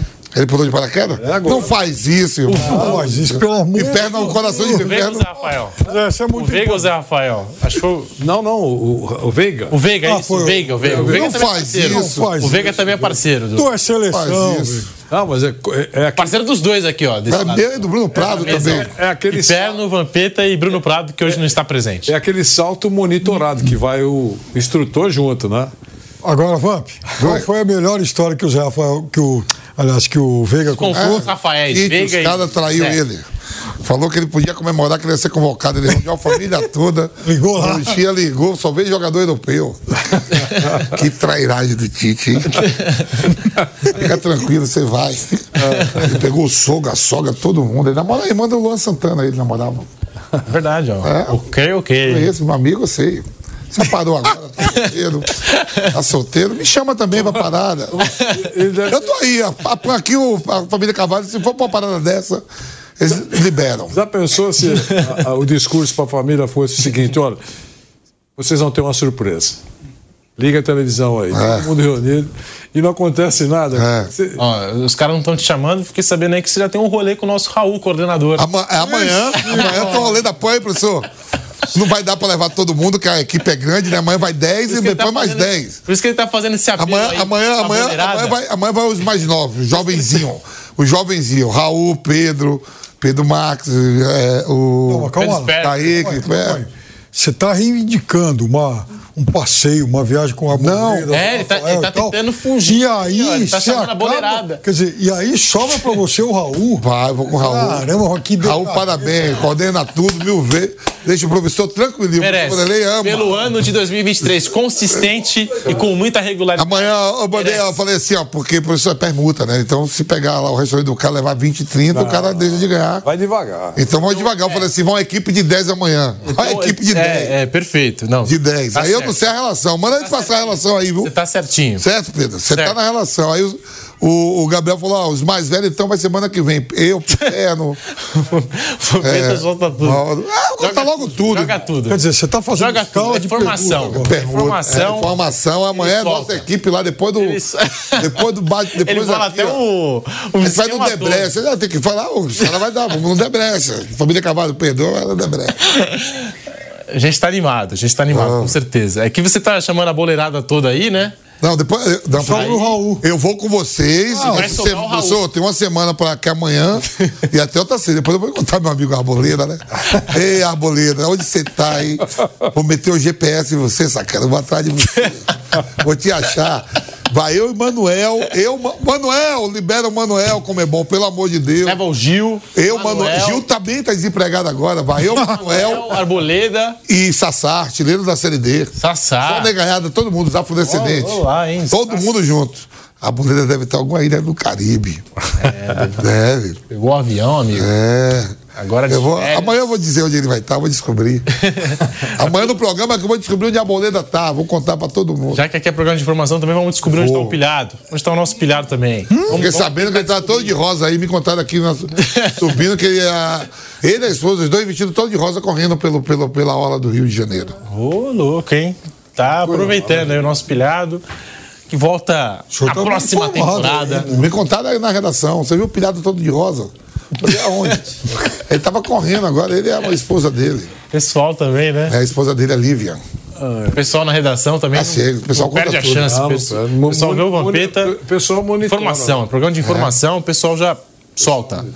É, falando ainda do São Paulo, essa questão do, do Caleri, que a gente acabou se perdendo aqui nas férias dos boleiros, né? É, o Caleri, portanto, é um dos mais afetados aí pelos atrasos do São Paulo, de acordo com a reportagem do UOL, porque o São Paulo voltou a dever direitos de imagem, também bonificações previstas em contrato pela conquista da Copa do Brasil e outras metas, tá? E o São Paulo pretende criar um cronograma para acertar a dívida em 2024, assim como o restante do elenco, tá? Então, são Paulo tentando acertar as coisas aí, essas pendências financeiras, não só com o Caleri, mas com outros jogadores do elenco tricolor. Vamos descer a serra, vamos para Santos hum. falar do Peixe, porque também ó, outra novela do mercado da bola, hein? Tchau Carpini. Ontem a gente estava falando, ó, o Carpini está muito próximo do Santos, tem aí a multa rescisória. Eu até falei, né? Acho que o Santos vai arcar com a multa rescisória, não deve ser problema, tudo mais. Apareceu o Cruzeiro na parada. Cruzeiro que não conseguiu um acordo até agora com o Fernando Gago e aí parece que entrou no meio desse negócio do Santos pelo Carpini. Carpini, é, ontem, em determinado horário, saiu da Vila Belmiro, foi para Raposa. E agora a informação mais recente dá conta de que nem Cruzeiro, nem Santos vai ficar no Juventude. É, ele falou. E tá mudando, de hora em hora tá mudando. Ele falou que, que não foi contratado pelo Cruzeiro. Mas deixou muito claro, pela declaração que ele deu, que se fosse contatado pelo Cruzeiro, ele balançaria pela história do Cruzeiro, pela importância do Cruzeiro, pelo, pelo, pela disposição do Cruzeiro em permanecer na primeira divisão, enfim, ele falou tudo isso. Eu acho que esse tipo de declaração também não deixa muito confortável o pessoal do, do Juventude, com quem ele tem um contrato. É mais ou menos o discurso guardadas as devidas proporções, do, Gabi, do Gabigol falando do, do Corinthians. Então, não deixa muito confortável o cara que tem vínculo com você. Imagino que isso aconteceu no Flamengo, isso também deve ter acontecido no Juventude. Pronto, é essa a abordagem. Ele falou que foi sim contatado com o, o, o pelo Santos, a coisa estava prosperando, até que surgiram detalhes e não deu mais acordo. Pronto. O, quais os detalhes que surgiram e impediram? Segundo informações de jornalistas bem informados, que acompanham de perto o Santos, eh, o Santos estava acertando ou acertou uma comissão fixa que não bate com a cabeça do Carpini. É isso. E ele decidiu não, não prosperar a conversa. E até em cima disso, entre os nomes dessa comissão técnica fixa, o Santos falou do Elano, né, que o Elano estava acertado para poder é, fazer parte da comissão técnica fixa. Isso incomodou o Thiago Carpini e ficou nessa dúvida, acabou recuando o negócio com o Santos. É, apareceu o Cruzeiro também nessa parada, mas ele disse, o Vanderlei trouxe a versão do profissional, do técnico, Thiago Carpini, que o Cruzeiro não chegou a fazer um contato com ele. E agora, a informação mais recente é de que ele vai ficar no Juventude. Mas se tornou uma novela aí nas, nas últimas horas e acho que vai continuar rendendo nos próximos Assuntos, dias, né? Vai continuar rendendo bastante assunto aí, essa questão do Thiago Carpini, Piperno. É, tá aí. É, o Santos já dava como certa contratação. É, numa dessas apareceu o Cruzeiro interessado, é, o Juventude com muita vontade também de permanecer com o treinador e vive essa indefinição toda aí o Thiago Carpini, que se destacou na temporada. Chegou à final do Campeonato Paulista pelo Água Santa e subiu o Juventude para a Série A do Campeonato Brasileiro. Para mim, ele foi a grande revelação de técnico do futebol brasileiro em 2023. Então, ele chegou à final do Campeonato Paulista com o Água Santa, hein? Um time, para quem não é de São Paulo, que não conhece bem, é um clube pequenininho aqui da cidade de, de Adema. Fez uma excelente campanha, inclusive foi o único time a derrotar o Palmeiras no Campeonato Paulista. Salvo algum lapso de memória, o primeiro time a derrotar o Palmeiras em 2023. Palmeiras vinha invicto. É isso aí, o Palmeiras vinha invicto no Paulista e estreou na Libertadores só na quarta-feira seguinte. Então estava invicto isso. até lá. É, aí o Carpini anuncia que ia para a Europa estudar e tal. Daí um pouco surdo. O Vanderlei está rindo, porque o Vanderlei já lembrou dessa história algumas vezes aqui. É, bom. Aí o Juventude fazia uma campanha de Z4 na Série B, né, Vanderlei? E faz uma proposta para o Carpini ele acaba abortando projeto de estudar um pouco mais e tal, foi para Caxias do Sul e fez outro excelente trabalho tirando a Juventude do Z4 e levando a Juventude ao vice-campeonato da Série B, garantindo acesso. Tá de parabéns, fez um trabalho excelente. Aí surge essa oferta do Santos. Pepini, ao que tudo indica, parece que inicialmente gostou do que ouviu, só que não era uma proposta de porteira fechada. Ele teria que trabalhar com uma comissão técnica do clube e, ao que tudo indica, ele não gostou disso e parece que acabou recusando também o convite que o Cruzeiro fez e vai ficar no Juventude mesmo. Olha, eu já conversei com muita gente sobre uma nova realidade no futebol brasileiro. Hoje, cada vez mais, há o dilema para um, um profissional da bola entre trabalhar em um clube mal estruturado de muito status e um clube de menos status, mas com uma estrutura muito mais sólida. Às vezes não é uma escolha fácil. Por tudo que eu já ouvi, o Juventude me parece que tem um bom, um bom projeto. E o Santos, por exemplo, a gente não sabe como é que vai ficar. O Santos vai jogar Lembrando que o Santos só vai jogar Campeonato Paulista e Série B em 2024, porque nem a Copa do Brasil tem. O Juventude não. Ele vai jogar estadual, Série A e Copa do Brasil.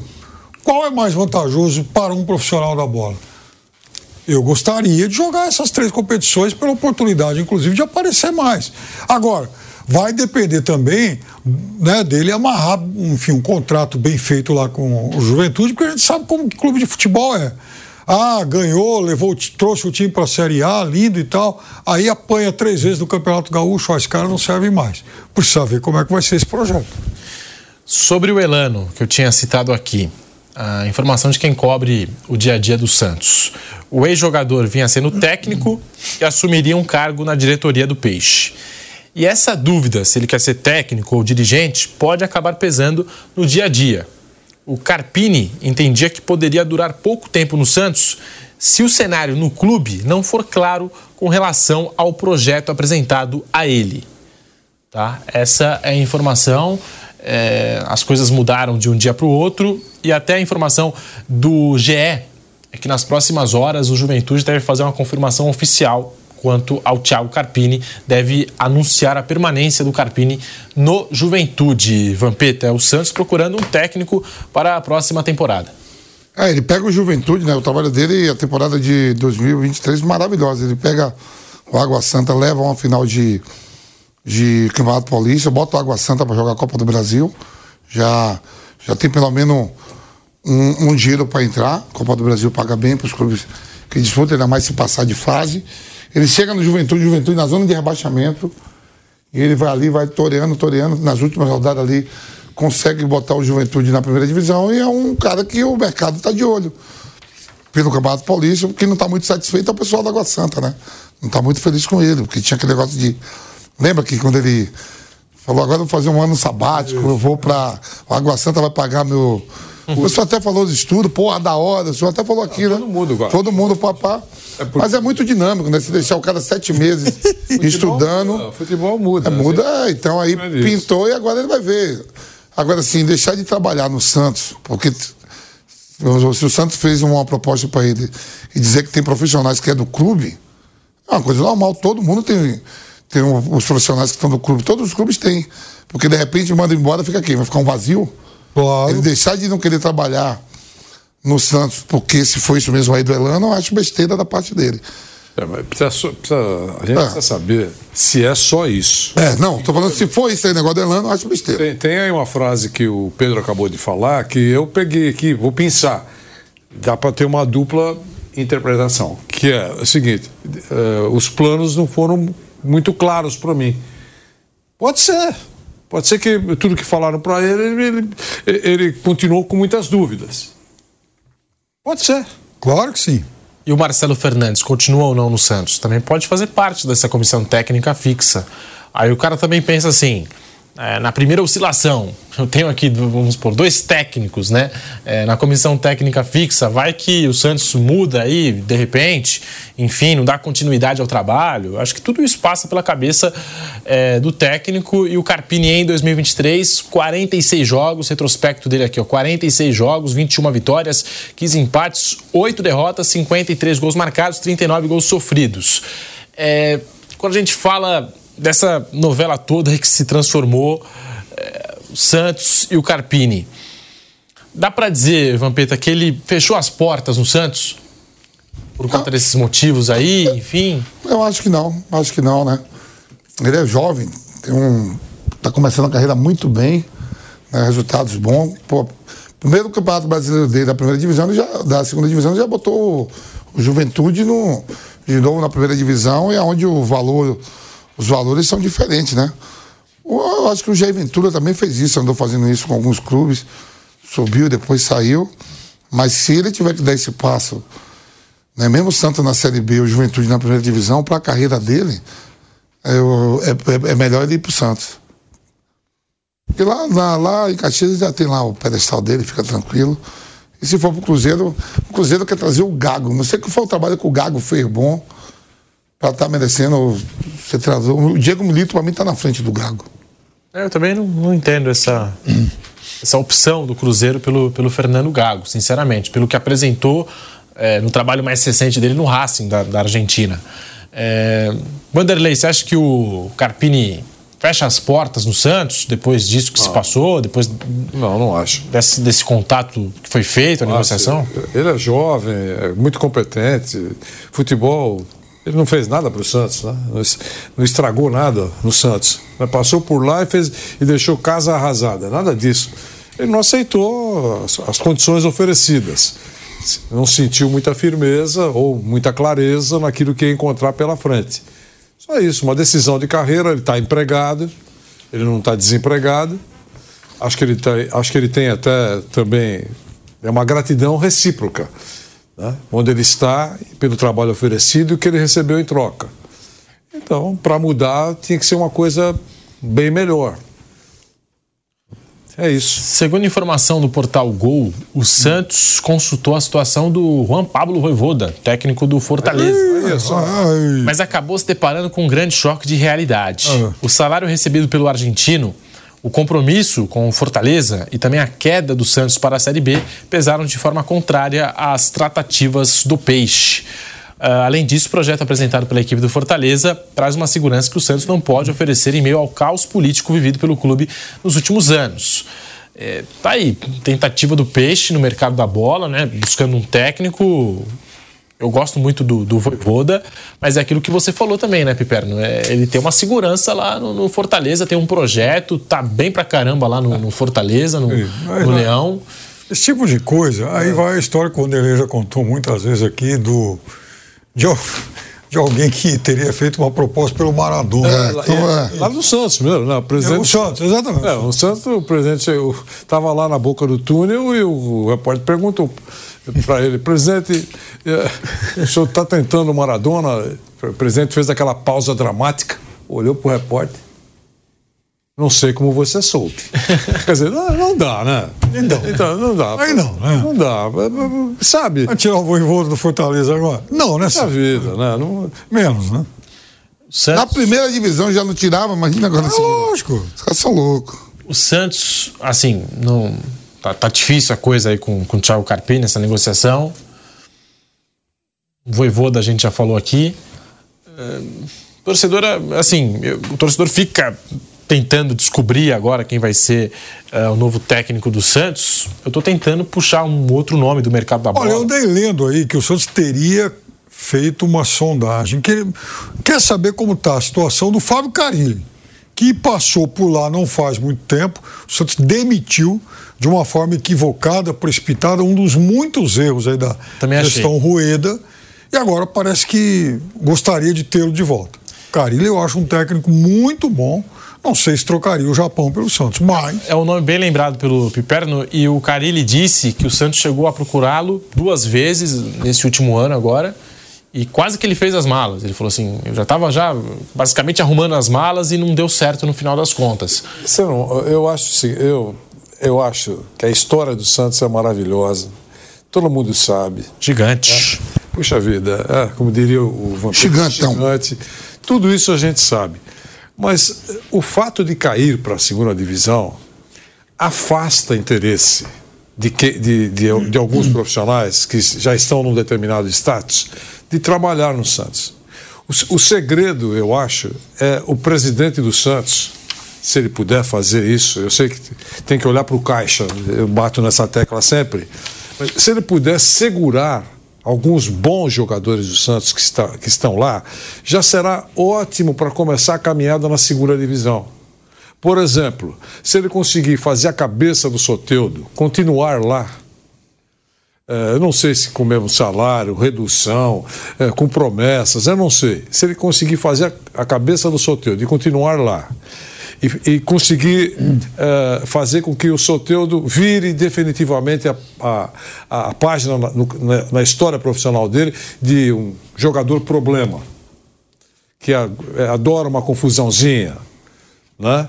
Se ele conseguir isso, ele tá, estará fazendo uma grande contratação para a segunda divisão. Se ele uh, uh, realmente tem ele ouviu e confirmou a promessa do João Paulo e não sair do Santos em querer jogar pelo Santos na segunda divisão, ele começa o campeonato com um grande goleiro para a segunda divisão. Então, é, essa é a missão, a meu ver, do presidente Marcelo Teixeira. É claro que ele não vai conseguir segurar o Marcos Leonardo. A gente sabe disso, né? Mas se aparecer uma boa grana, é bom para ele, porque o clube está tá apertado. Então, esse é o jogador vendável e tomara que consiga uma boa importância pela saída dele. Você pode destacar algum outro jogador do Santos, bom jogador que você que chama para você, uh, que mexe com os seus olhos. Então, se ele conseguir segurar isso e depois dar uma ajeitada na casa, caminha. Agora, se começar a falar voivoda, cara, como é que você vai tirar o voivoda do Fortaleza? Não dá, né? Não dá, presidente. É, é, é claro que é bom se Seria bom se fosse verdade, mas é impossível isso. E até em cima do elenco que você citou, Vanderlei, a informação é que o Boca Juniors realizou uma sondagem pelo Soteudo para saber as condições, se topa sair do Santos mesmo. É, ainda não avançou nas negociações com o jogador venezuelano, porque aguarda a eleição presidencial do próximo domingo, que será disputada pelo ex-jogador Juan Roman Riquelme e Maurício Macri. Quem procurou o camisa 10 do Santos foi o grupo da situação, liderado pelo ídolo argentino e a diretoria do Boca Juniors prometeu ao staff do Soteudo que vai voltar a conversar com o jogador caso o Riquelme vença a eleição no domingo. No domingo, a eleição do Boca Juniors. E aqui no Brasil, por exemplo, o Augusto Melo no Corinthians chegou a citar mais de uma vez o Soteudo quando perguntado, aí, quando questionado sobre jogadores é, que estavam ali no radar do Corinthians. O São Paulo, um tempão atrás, o São Paulo tentou trazer o Soteudo. É um jogador ventilado em várias equipes e a gente ainda não sabe se vai permanecer, se vai sair, enfim. É, Vampeta, Soteudo, Santos precisa fazer um esforço para manter o jogador. Boca Juniors está interessado aí, outras equipes também aguardando a situação do jogador venezuelano. É, ele, ele, ele terminou a temporada em alta, né? Jogando muito bem, principalmente pela seleção da Venezuela. Se terminasse hoje, a Venezuela estaria classificada à Copa do Mundo, né? Era o principal jogador do Santos. Sim, agora eu não sei, né? Vai ver lá, eu concordo com o professor. Se eu sou América Mineiro e Santos, eu começo com a base, e a base do Santos do América Mineiro volta à primeira divisão. Quando você desmancha tudo, para começar tudo de novo na Série B, aí você fica. Eu acho que o Santos tem uma base de pelo menos 11, 12, 13 jogadores que podem ficar para jogar a Série B e com um presidente novo aí, podendo até, a gente sabe que ele sempre família bota dinheiro e depois bota dinheiro do próprio bolso, depois recebe, o Santos paga. Eu não abriria mão de solteiro não para jogar a Série B. Ele tem contrato, recebe bem, a não ser que é uma proposta Bom, o Soteldo é uma coisa incrível. Ele fica sempre no Santos. Ele não é jogador do Santos, não sei de que, que ele é. Vai, volta, joga. É vendido, ninguém paga, volta pra cá. Não sei. É uma loucura o Soteldo. E anão pra dar trabalho, viu? É o Pato. E ele chegou a ficar afastado nessa equipe do Santos. O técnico era o Paulo Turra, é. voltou Nossa. e voltou muitíssimo bem. Ajudou demais o Santos aí e terminou em alta a temporada, também na seleção venezuelana o Soteudo muita gente destaca que ele tem alguns problemas aí extra-campo, às vezes dificulta fora do campo a, a parada aí para os dirigentes, para o clube, tudo mais, questão comportamental. Mas dentro de campo eu acho ele um bom jogador. O que, que você pensa, Pipe? Mantém o Soteldo pelo menos até o meio do ano. Tem Copa América lá nos Estados Unidos, vai ter o Lofote, vai aparecer depois faz algum negócio com ele. Mas eu acho que seria melhor estratégia, né? Faz um, faz um dinheiro pelo sorteio no meio do ano e seja o que Deus quiser. Vamos falar da Liga dos Campeões da Europa? Porque tem polêmica envolvendo Mbappé. De novo, pivô de mais uma polêmica no Paris Saint-Germain. Ontem o PSG empatou com o Borussia Dortmund, avançou às oitavas de final da Champions. E apesar disso, o Mbappé ficou visivelmente irritado com a postura da equipe nos minutos finais da partida, mesmo que a equipe estivesse avançando de fase. Para a gente poder contextualizar essa história aqui no Bate-Pronto, o PSG correu o risco de ser eliminado da Champions. E dependia do resultado do outro jogo do grupo ainda, Newcastle e Milan. Se o PSG empatasse e o Newcastle vencesse em casa, o PSG caía fora da UEFA Champions League por conta dos saldos de gols. O empate do PSG serviria em caso de empate no outro jogo ou derrota do Newcastle. Como o Milan venceu, bastava o PSG não perder que avançaria de fase. Nos minutos finais do jogo, ficou claro que os jogadores do Paris Saint-Germain sabiam da situação no outro confronto e colocaram o pé no freio. O técnico Luiz Henrique ainda fez um sinal durante o jogo para o time, né? Ó, vamos baixar o ritmo, vamos né, ficar mais tranquilo. Daí veio a irritação do, do Mbappé que ele queria que seu time fosse mais agressivo, queria a vitória a todo custo. O empate já garantia o PSG nas oitavas de final da UEFA Champions League, mas não a liderança do grupo F da competição. Com o resultado final, a equipe francesa ficou no pote 2 do sorteio da próxima fase. Portanto, com mais chances de encarar alguma pedreira aí já nas oitavas de final. Imagens da transmissão do jogo mostraram o Mbappé visivelmente irritado, né? Com o um empate em 1 a 1, balançando os braços, reclamando bastante. E ele passou rapidamente pelo técnico Luiz Henrique e ainda pelo diretor esportivo Luiz Campos, sem trocar muitas palavras. O Luiz Henrique deu entrevista falando sobre esse caso, o que aconteceu, o que se passou com o Mbappé no Paris Saint-Germain nesse dia de UEFA Champions League. Nós temos as aspas aqui do Luiz Henrique. É normal para os jogadores ficarem frustrados. Nós tivemos cinco chances para marcar. Cinco chances. Seríamos estúpidos se tomássemos um gol faltando cinco minutos para o fim. Quando um jogador está frustrado, é meu papel gerenciar os riscos, essa tensão toda. O empate servia para nós. Tentamos circular mais a bola para tentar chegar com alguma chance muito clara e sem tomar contra-ataque. A explicação do Luiz Henrique. E tá aí o PSG classificado, mas com tumulto. Vampeta, o Mbappé lá irritadíssimo com a postura dos companheiros, do técnico Luiz Henrique, que mandou todo mundo lá abaixar a bola, ó. Vamos diminuir o ritmo. Velho, eu vou te falar, eu, eu sou fã desse Mbappé. Ele, ele para mim, é o melhor jogador do mundo há dois anos, mas ele também cria um problema, viu? Que francesinho chato, velho. Porque eu vou te falar, ontem eu tava vendo esse jogo. E em algum momento, algum momento do jogo, eles deu uma sorte danada que o, o Newcastle estava na frente, o Paris Saint-Germain estava sendo eliminado. Contra o, o Joelinton. É, contra o Borussia. Isso. O Borussia estava ganhando o jogo. O, o, o Newcastle deixa o Milan virar. Quando vira, o Luiz Henrique recebe. Os caras tá vendo ali, sai a notícia no, no placar. Eu tava vendo o jogo. O Luiz Henrique fica mais calmo, porque aí o, o Newcastle teria que virar de novo, se empata, tava, tava garantindo o Paris Saint-Germain na segunda colocação. O Paris Saint-Germain tava ficando, indo pra Copa, é, como é a outra lá? É, Liga Europa. Liga Europa. E aí os caras fez certo mesmo. Votava, ele chegou até a virar o jogo. Mbappé impedido, fez um golaço, joga demais, mas ele é chato, cara, ele enche o saco.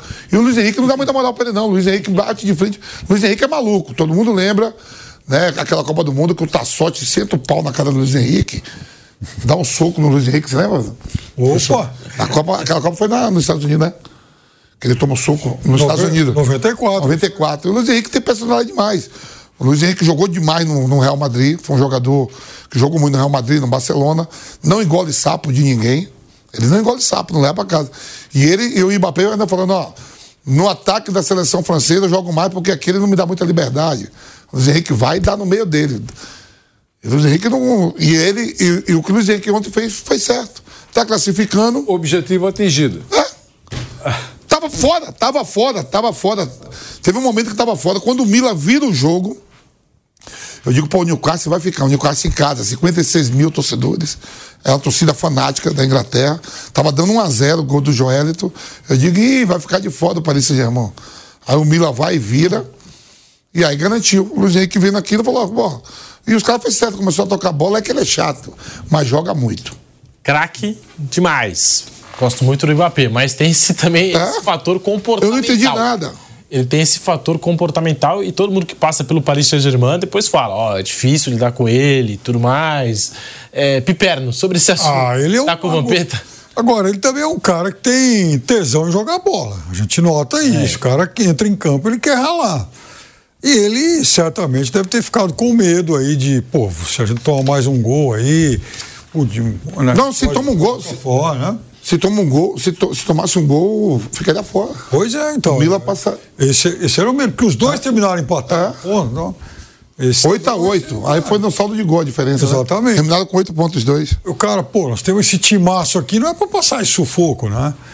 Então... Mas eles estão pegando o Borussia Dortmund já classificado, líder do grupo. Sim.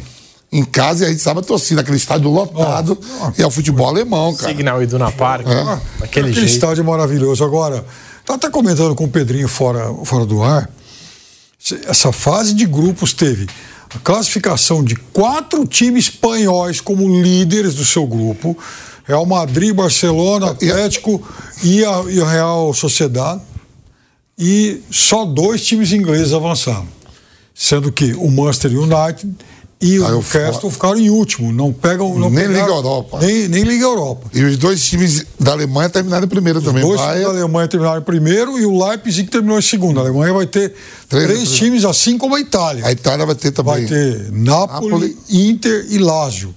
Então, uma Champions até aqui decepcionante para o futebol inglês excelente para o futebol espanhol. E para o italiano também, bom, né? Para os italianos também, que E tá, para os italianos, tá voltando. Outra vez, é pela segunda temporada consecutiva. E na Itália é interessante, né? O sul da Itália, o norte da Itália e o centro da Itália. o centro da Itália. E para a Espanha, a única decepção foi o Sevilha, que também foi o quinto time espanhol a jogar a competição. E como foi o lanterna do seu grupo, não vai jogar nem a Liga Europa, competição na qual ele é o maior ganhador. Liga Europa é praticamente assim um, uma sucursal do que faz o Valência aí, né? Aliás, o Sevilha. E dessa vez o Sevilha não vai para essa competição porque foi o último colocado do seu grupo. Vanderlei Nogueira, essa irritação toda aí do Mbappé, se justifica? Eh, passou do ponto, exagerou? Bom, a gente já sabe que faz tempo ele manda prender, manda soltar no PSG. É, já entrou em rota de colisão com o Neymar, com aquela, aquela briga de egos lá, com, ainda com o Messi no, no, no time.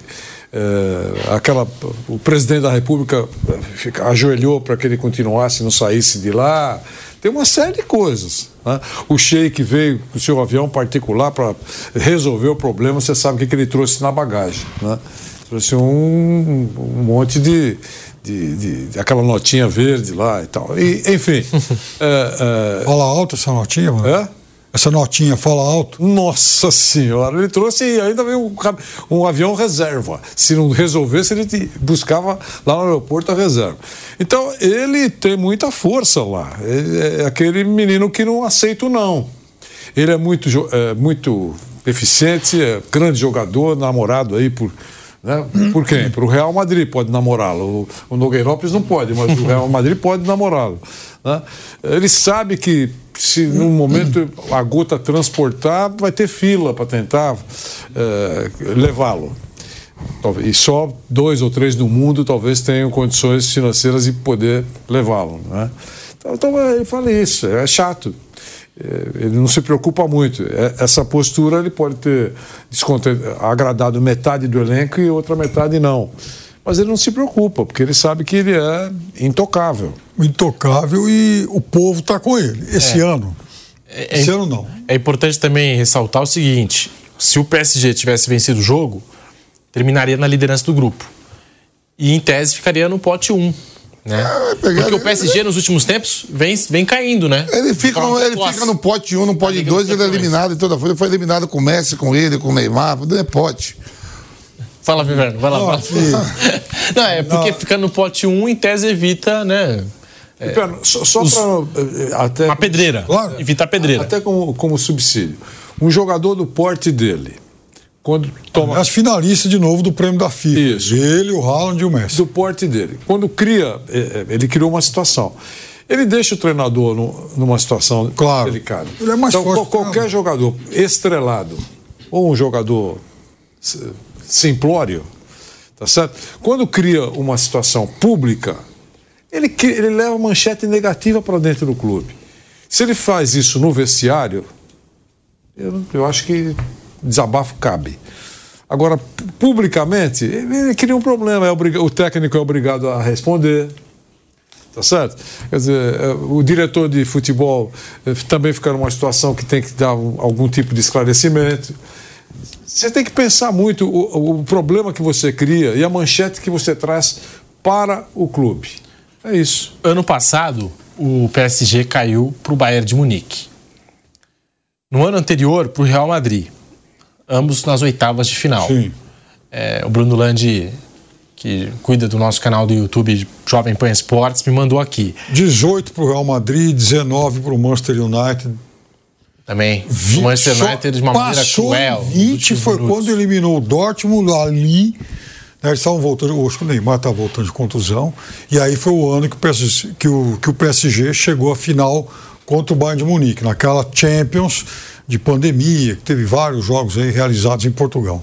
É difícil é, a gente, assim, o, o Mbappé é um cara difícil de se lidar.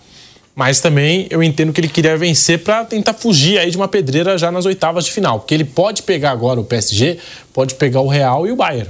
Os Sim. times que eliminaram aí nas últimas duas temporadas o Paris Saint-Germain. O, o sorteio, se não me engano, é segunda-feira, né? Eu acho que é segunda. Semana que vem o sorteio da Liga dos Campeões da Europa. E tá aí, o, o Ibapê irritado e mostrou Eu... isso publicamente durante o jogo. Bem no, bem no finalzinho do ano, vai, dia 27, 28, 29, 30, eu estava em Paris. Aí eu falei, ah, aquela coisa assim de brasileiro, vou ah, no peito e na raça tentar achar um ingresso em cima da hora lá para ver o jogo.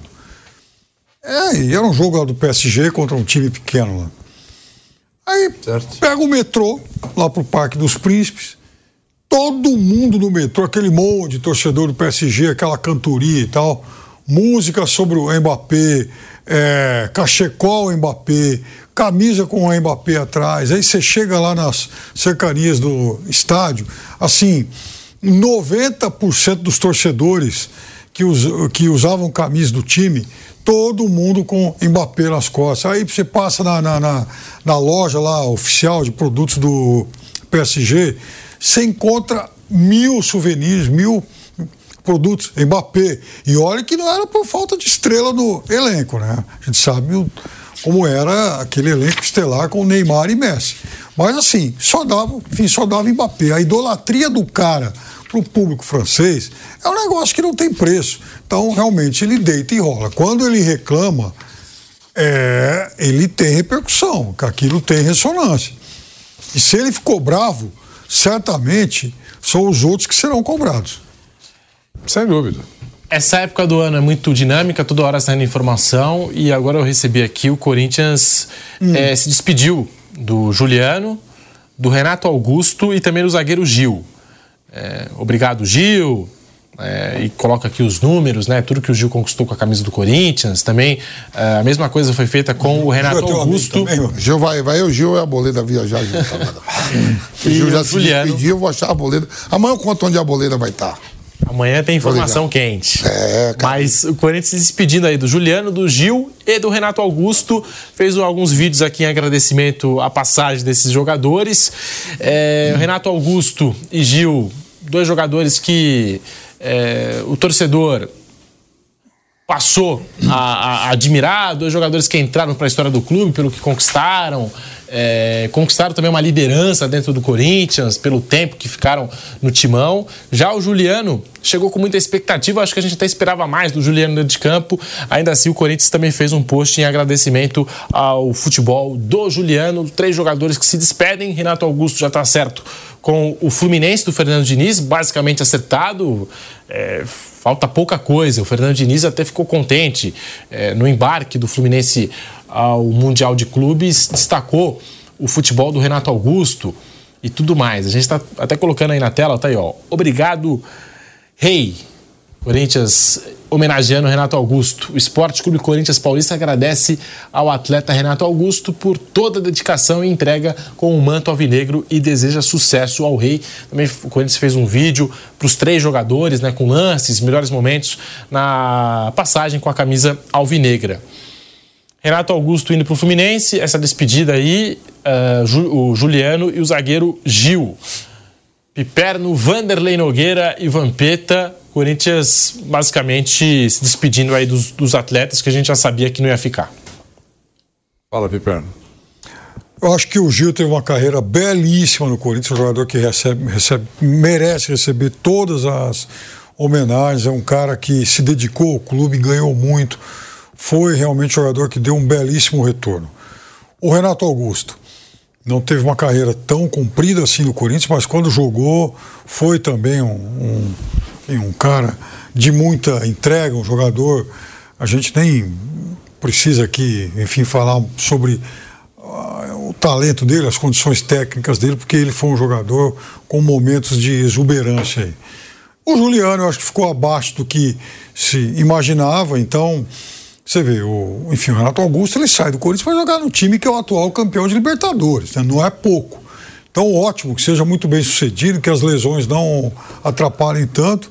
E ao Gil, a gente só pode desejar que ele seja muito feliz aí na sua, né, no seu próximo destino, porque é um jogador de uma carreira extremamente digna e tem que se orgulhar muito de tudo que fez pelo Corinthians. Uma carreira extremamente vitoriosa com o Corinthians. Certeza vai para time grande aí, Gil. Certeza, um Vasco, um próprio Cruzeiro, um Internacional. O Gil vai para time grande aí, ó. Também acho. O Gil vai pegar um time O Renato grande. Augusto já está acertado com o Fluminense, acho que o Gil também. Juliano vai. também deve aparecer, É, o de repente, no Inter, no aparecer. Grêmio, Perfeito, eu no também acho. Cruzeiro. Esse cara vai. Eu acho que o- os três eh, ainda tem lenha para queimar. Também acho. Certo? Eu começo pelo, pelo último. O Juliano, eu acho que vai, vai continuar jogando. O, o Gil, acho também, da mesma maneira que o Vampeta falou, eu acho que pela carga de experiência, pelo, por tudo que ele pode fazer, eu acho que o time que contratar o Gil vai contratar um jogador sério, sabe? Competente. Não é nenhum sub-12, a gente sabe, mas em algumas funções ele pode jogar com muita qualidade ainda. Gil, eu acho isso. E o Renato Augusto, ele tem, eh, primeiro, ele tem a motivação de responder que ainda não chegou a hora de parar. Eh, porque para o Corinthians já deu o Renato Augusto. Essa é a justificativa da saída. Ele tem essa, eh, essa, esse incentivo, provar que não chegou a hora de parar. E o Corinthians, claro que sem plateia e silenciosamente, vai torcer para que a avaliação dele, Corinthians, tenha sido eh, correta. Que não dava mesmo para o Renato Augusto jogar pelo menos mais uma temporada. No caso do, do Fluminense, o Fluminense tem um técnico que acredita no talento do Renato Augusto. É, o, o Fernando Diniz é um técnico inteligente que vai fazer uma maneira de jogar que não estoure o Renato Augusto. Tomara que ele encontre lá um trabalho que de prevenção a contusões e que ele tenha fôlego para jogar o máximo de tempo possível. Será um sucesso se chegar a 90 minutos com uma sequência boa. Pelo que se sabe, o acordo é contrato de um ano com uma meta de números de jogos atuando. Se ele passar de determinado número, a, renovação para o segundo ano é, prati- é, deve ser automática. Se ele não passar, cumpre-se um ano. Eu não sei se é isso. E ainda com uma redução salarial em relação àquilo que ele ganhava no Corinthians. Se isso for verdade, eu acho que nesse acordo o Corinthians poderia ter proposto para ele um ano, meta de jogos e uma redução salarial. E se o Mano, professor, não quis? É isso. Tem isso também, né? Aí tem três atores. É. Aí, aí, eu... O meu principal ator foi o Mano. Acho que o Mano que não quis. Então, pode ser. Agora, uh, a história devia revelar quem é que bateu o martelo. Ah. Tipo, eu tenho três suspeitos, suspeitos no bom sentido, tá? Três suspeitos. O presidente que está saindo, o presidente que está entrando e o professor Mano Menezes. Menezes. Alguém que tenha decidido. Né? Ou não, foi uma decisão conjunta. O trio achou que era é momento de acabar a relação. É só isso. Agora, uh, se o Corinthians acertar, porque ele não, não rodar mesmo, o Corinthians terá uh, teve visão para isso. Se não teve, a gente vai ver o Renato Augusto jogando no campeão da Libertadores. É, que o lembre-se que já estava encostado o Ganso e o Fernando Diniz fez o Ganso jogar muito no Fluminense. É isso. Pode acontecer, eu torço a favor. para eventos especiais, Vanderlei. Não é. precisa jogar toda hora. O Fluminense vai jogar torneios importantes, vai jogar Libertadores de novo. Tem brasileiros, né? E assim, não tem um elenco com tantas peças. Então o Renato Augusto também entra aí nesse revezamento, nesse, enfim, nesse rodízio. E ele decide jogo. E, pois é. É, é, atenção, não é um jogador qualquer. Não é um jogador é, comum. Um passe dele decide o jogo, uma falta dele decide o jogo, né? Uma, um equilíbrio no jogo, tem cérebro, um jogador cerebral. Então, se for usado com inteligência, com inteligência, pode fazer. ser muito útil para o Fluminense. Muito, muito. Não, e fora que assim, tem o Lima naquele meio de campo, tem o Paulo Henrique Ganso. Da mesma forma que o Gil. Você coloca o Gil no Fluminense de hoje, veja, o Felipe Melo, que é mais velho que o Gil e joga menos como zagueiro, foi titular. É, é útil, muito útil. É útil. Imagina tendo o Gil para dividir essa responsabilidade com ele.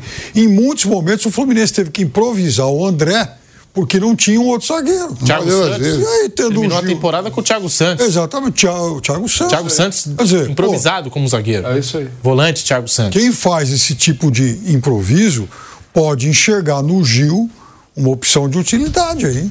É isso aí. E eu acho que assim, meio de campo, você tem o Lima, você tem o Paulo Henrique Gans, você tem o Renato Augusto, você pode colocar os, os três para jogar. Tem também o André, só que eu acho que o André deve acabar saindo, né? O Sérgio está muito forte. Está demorando dele. muito. Tem o Martinelli. É um meio de campo do Fluminense bem organizado. E aí eu acho que o Renato Augusto cresce. E amanhã tem jogo da, né, do, do, do...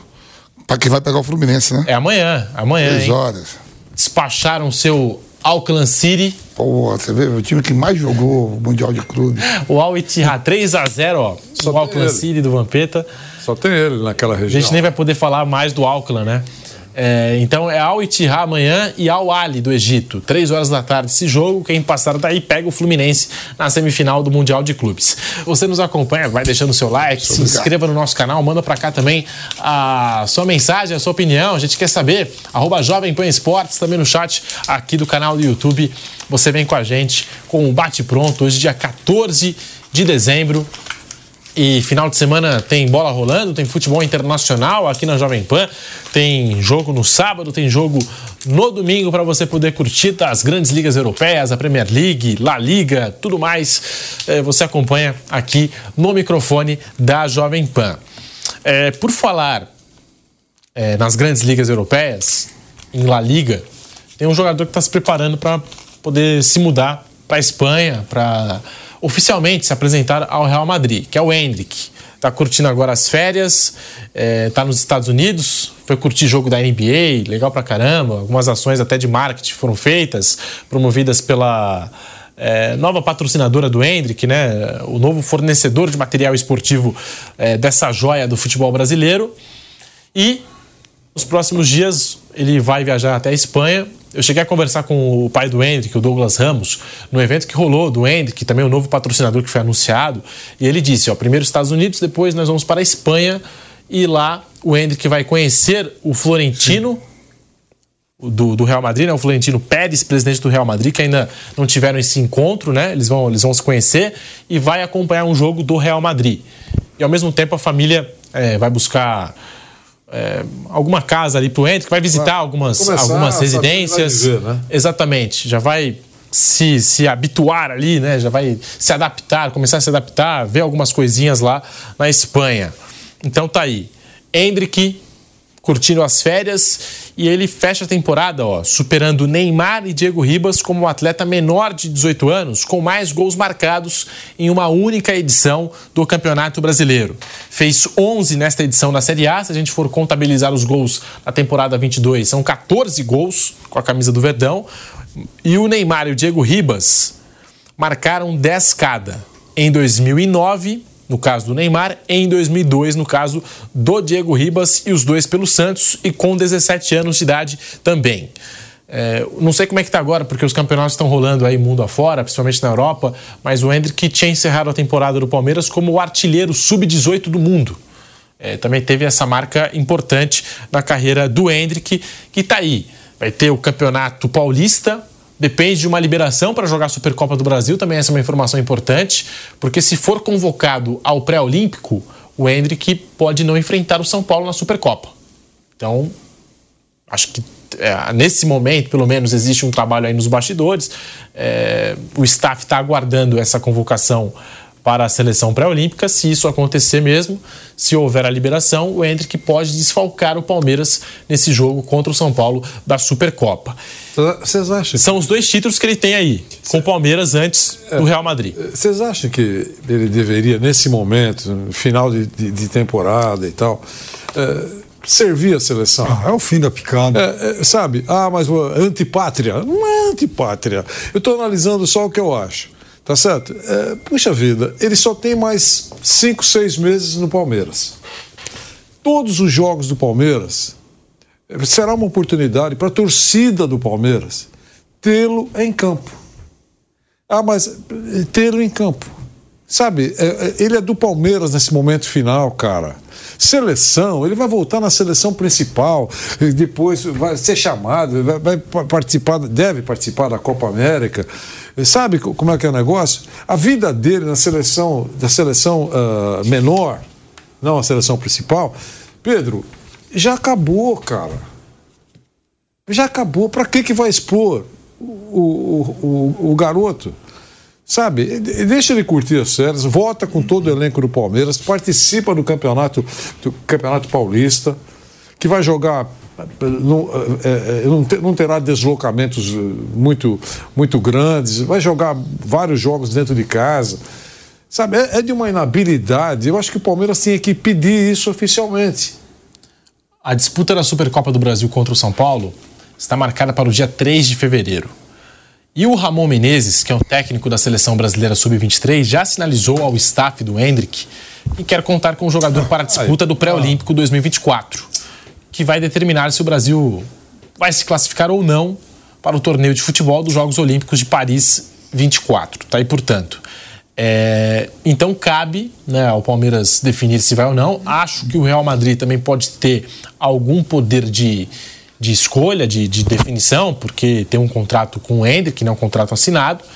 É, e o Hendrick também tem algumas metas aí estipuladas em contrato para é, poder receber uns bônus é, a mais. O Palmeiras também pode receber. É a minha opinião. Talvez, Exato. talvez o sonho dourado dele seja jogar pela seleção. Que, é, ele é que decide a vida dele e, e, e, e os atores aí, Palmeiras, Real, essas coisas todas.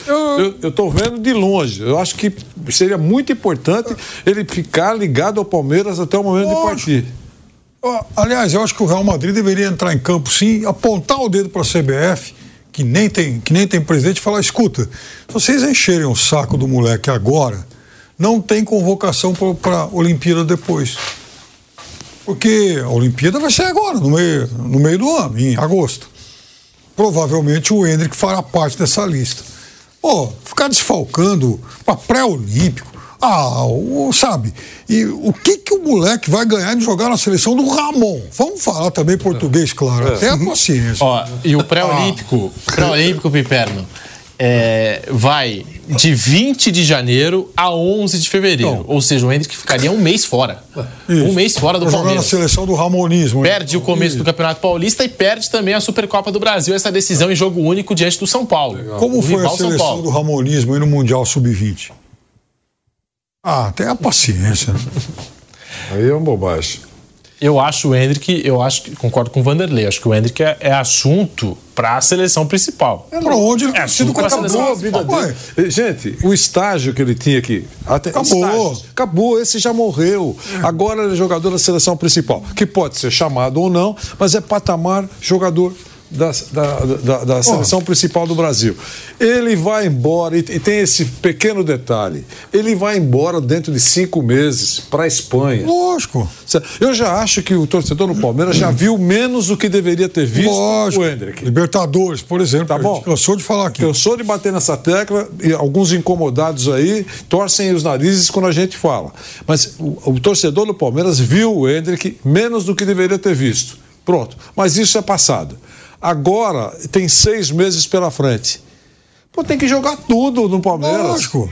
Sabe, é uma curtição. A molecada vai ver o garoto lá, o ídolo, a joia do clube, que vai ser titular, muito provavelmente, eu torço por isso, do Real Madrid.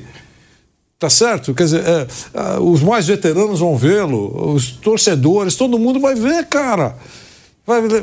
A seleção do Brasil, pré-olímpica, para, vai. Se for para ir para essa seleção pré-olímpica, então é melhor que jogar até a copinha por aqui. Pronto. Ele tem idade para isso ainda. Nossa. Ou mais um monte de copinha. Parando para pensar, o Hendrick tinha idade para jogar agora essa Copa do Mundo Sub-17, que o Estevão foi, né? O Estevão do Palmeiras, outra joia que deve, acho que despontar durante o Campeonato Paulista. Tinha idade, tem idade para jogar também Sub-20, né? Mas para mim já é assunto do time principal, É, a seleção principal, do time principal do Palmeiras e da seleção principal também. Acho que Tem idade para jogar mais duas Olimpíadas.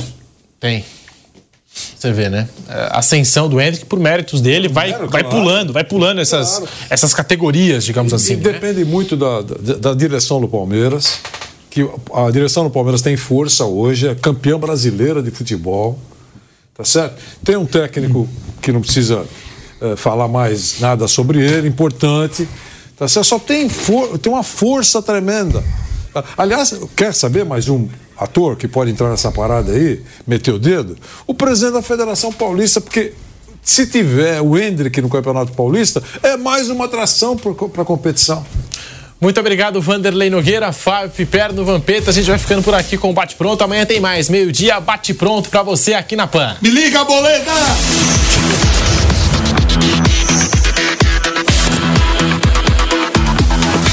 Bate pronto. Realização Jovem Pan News.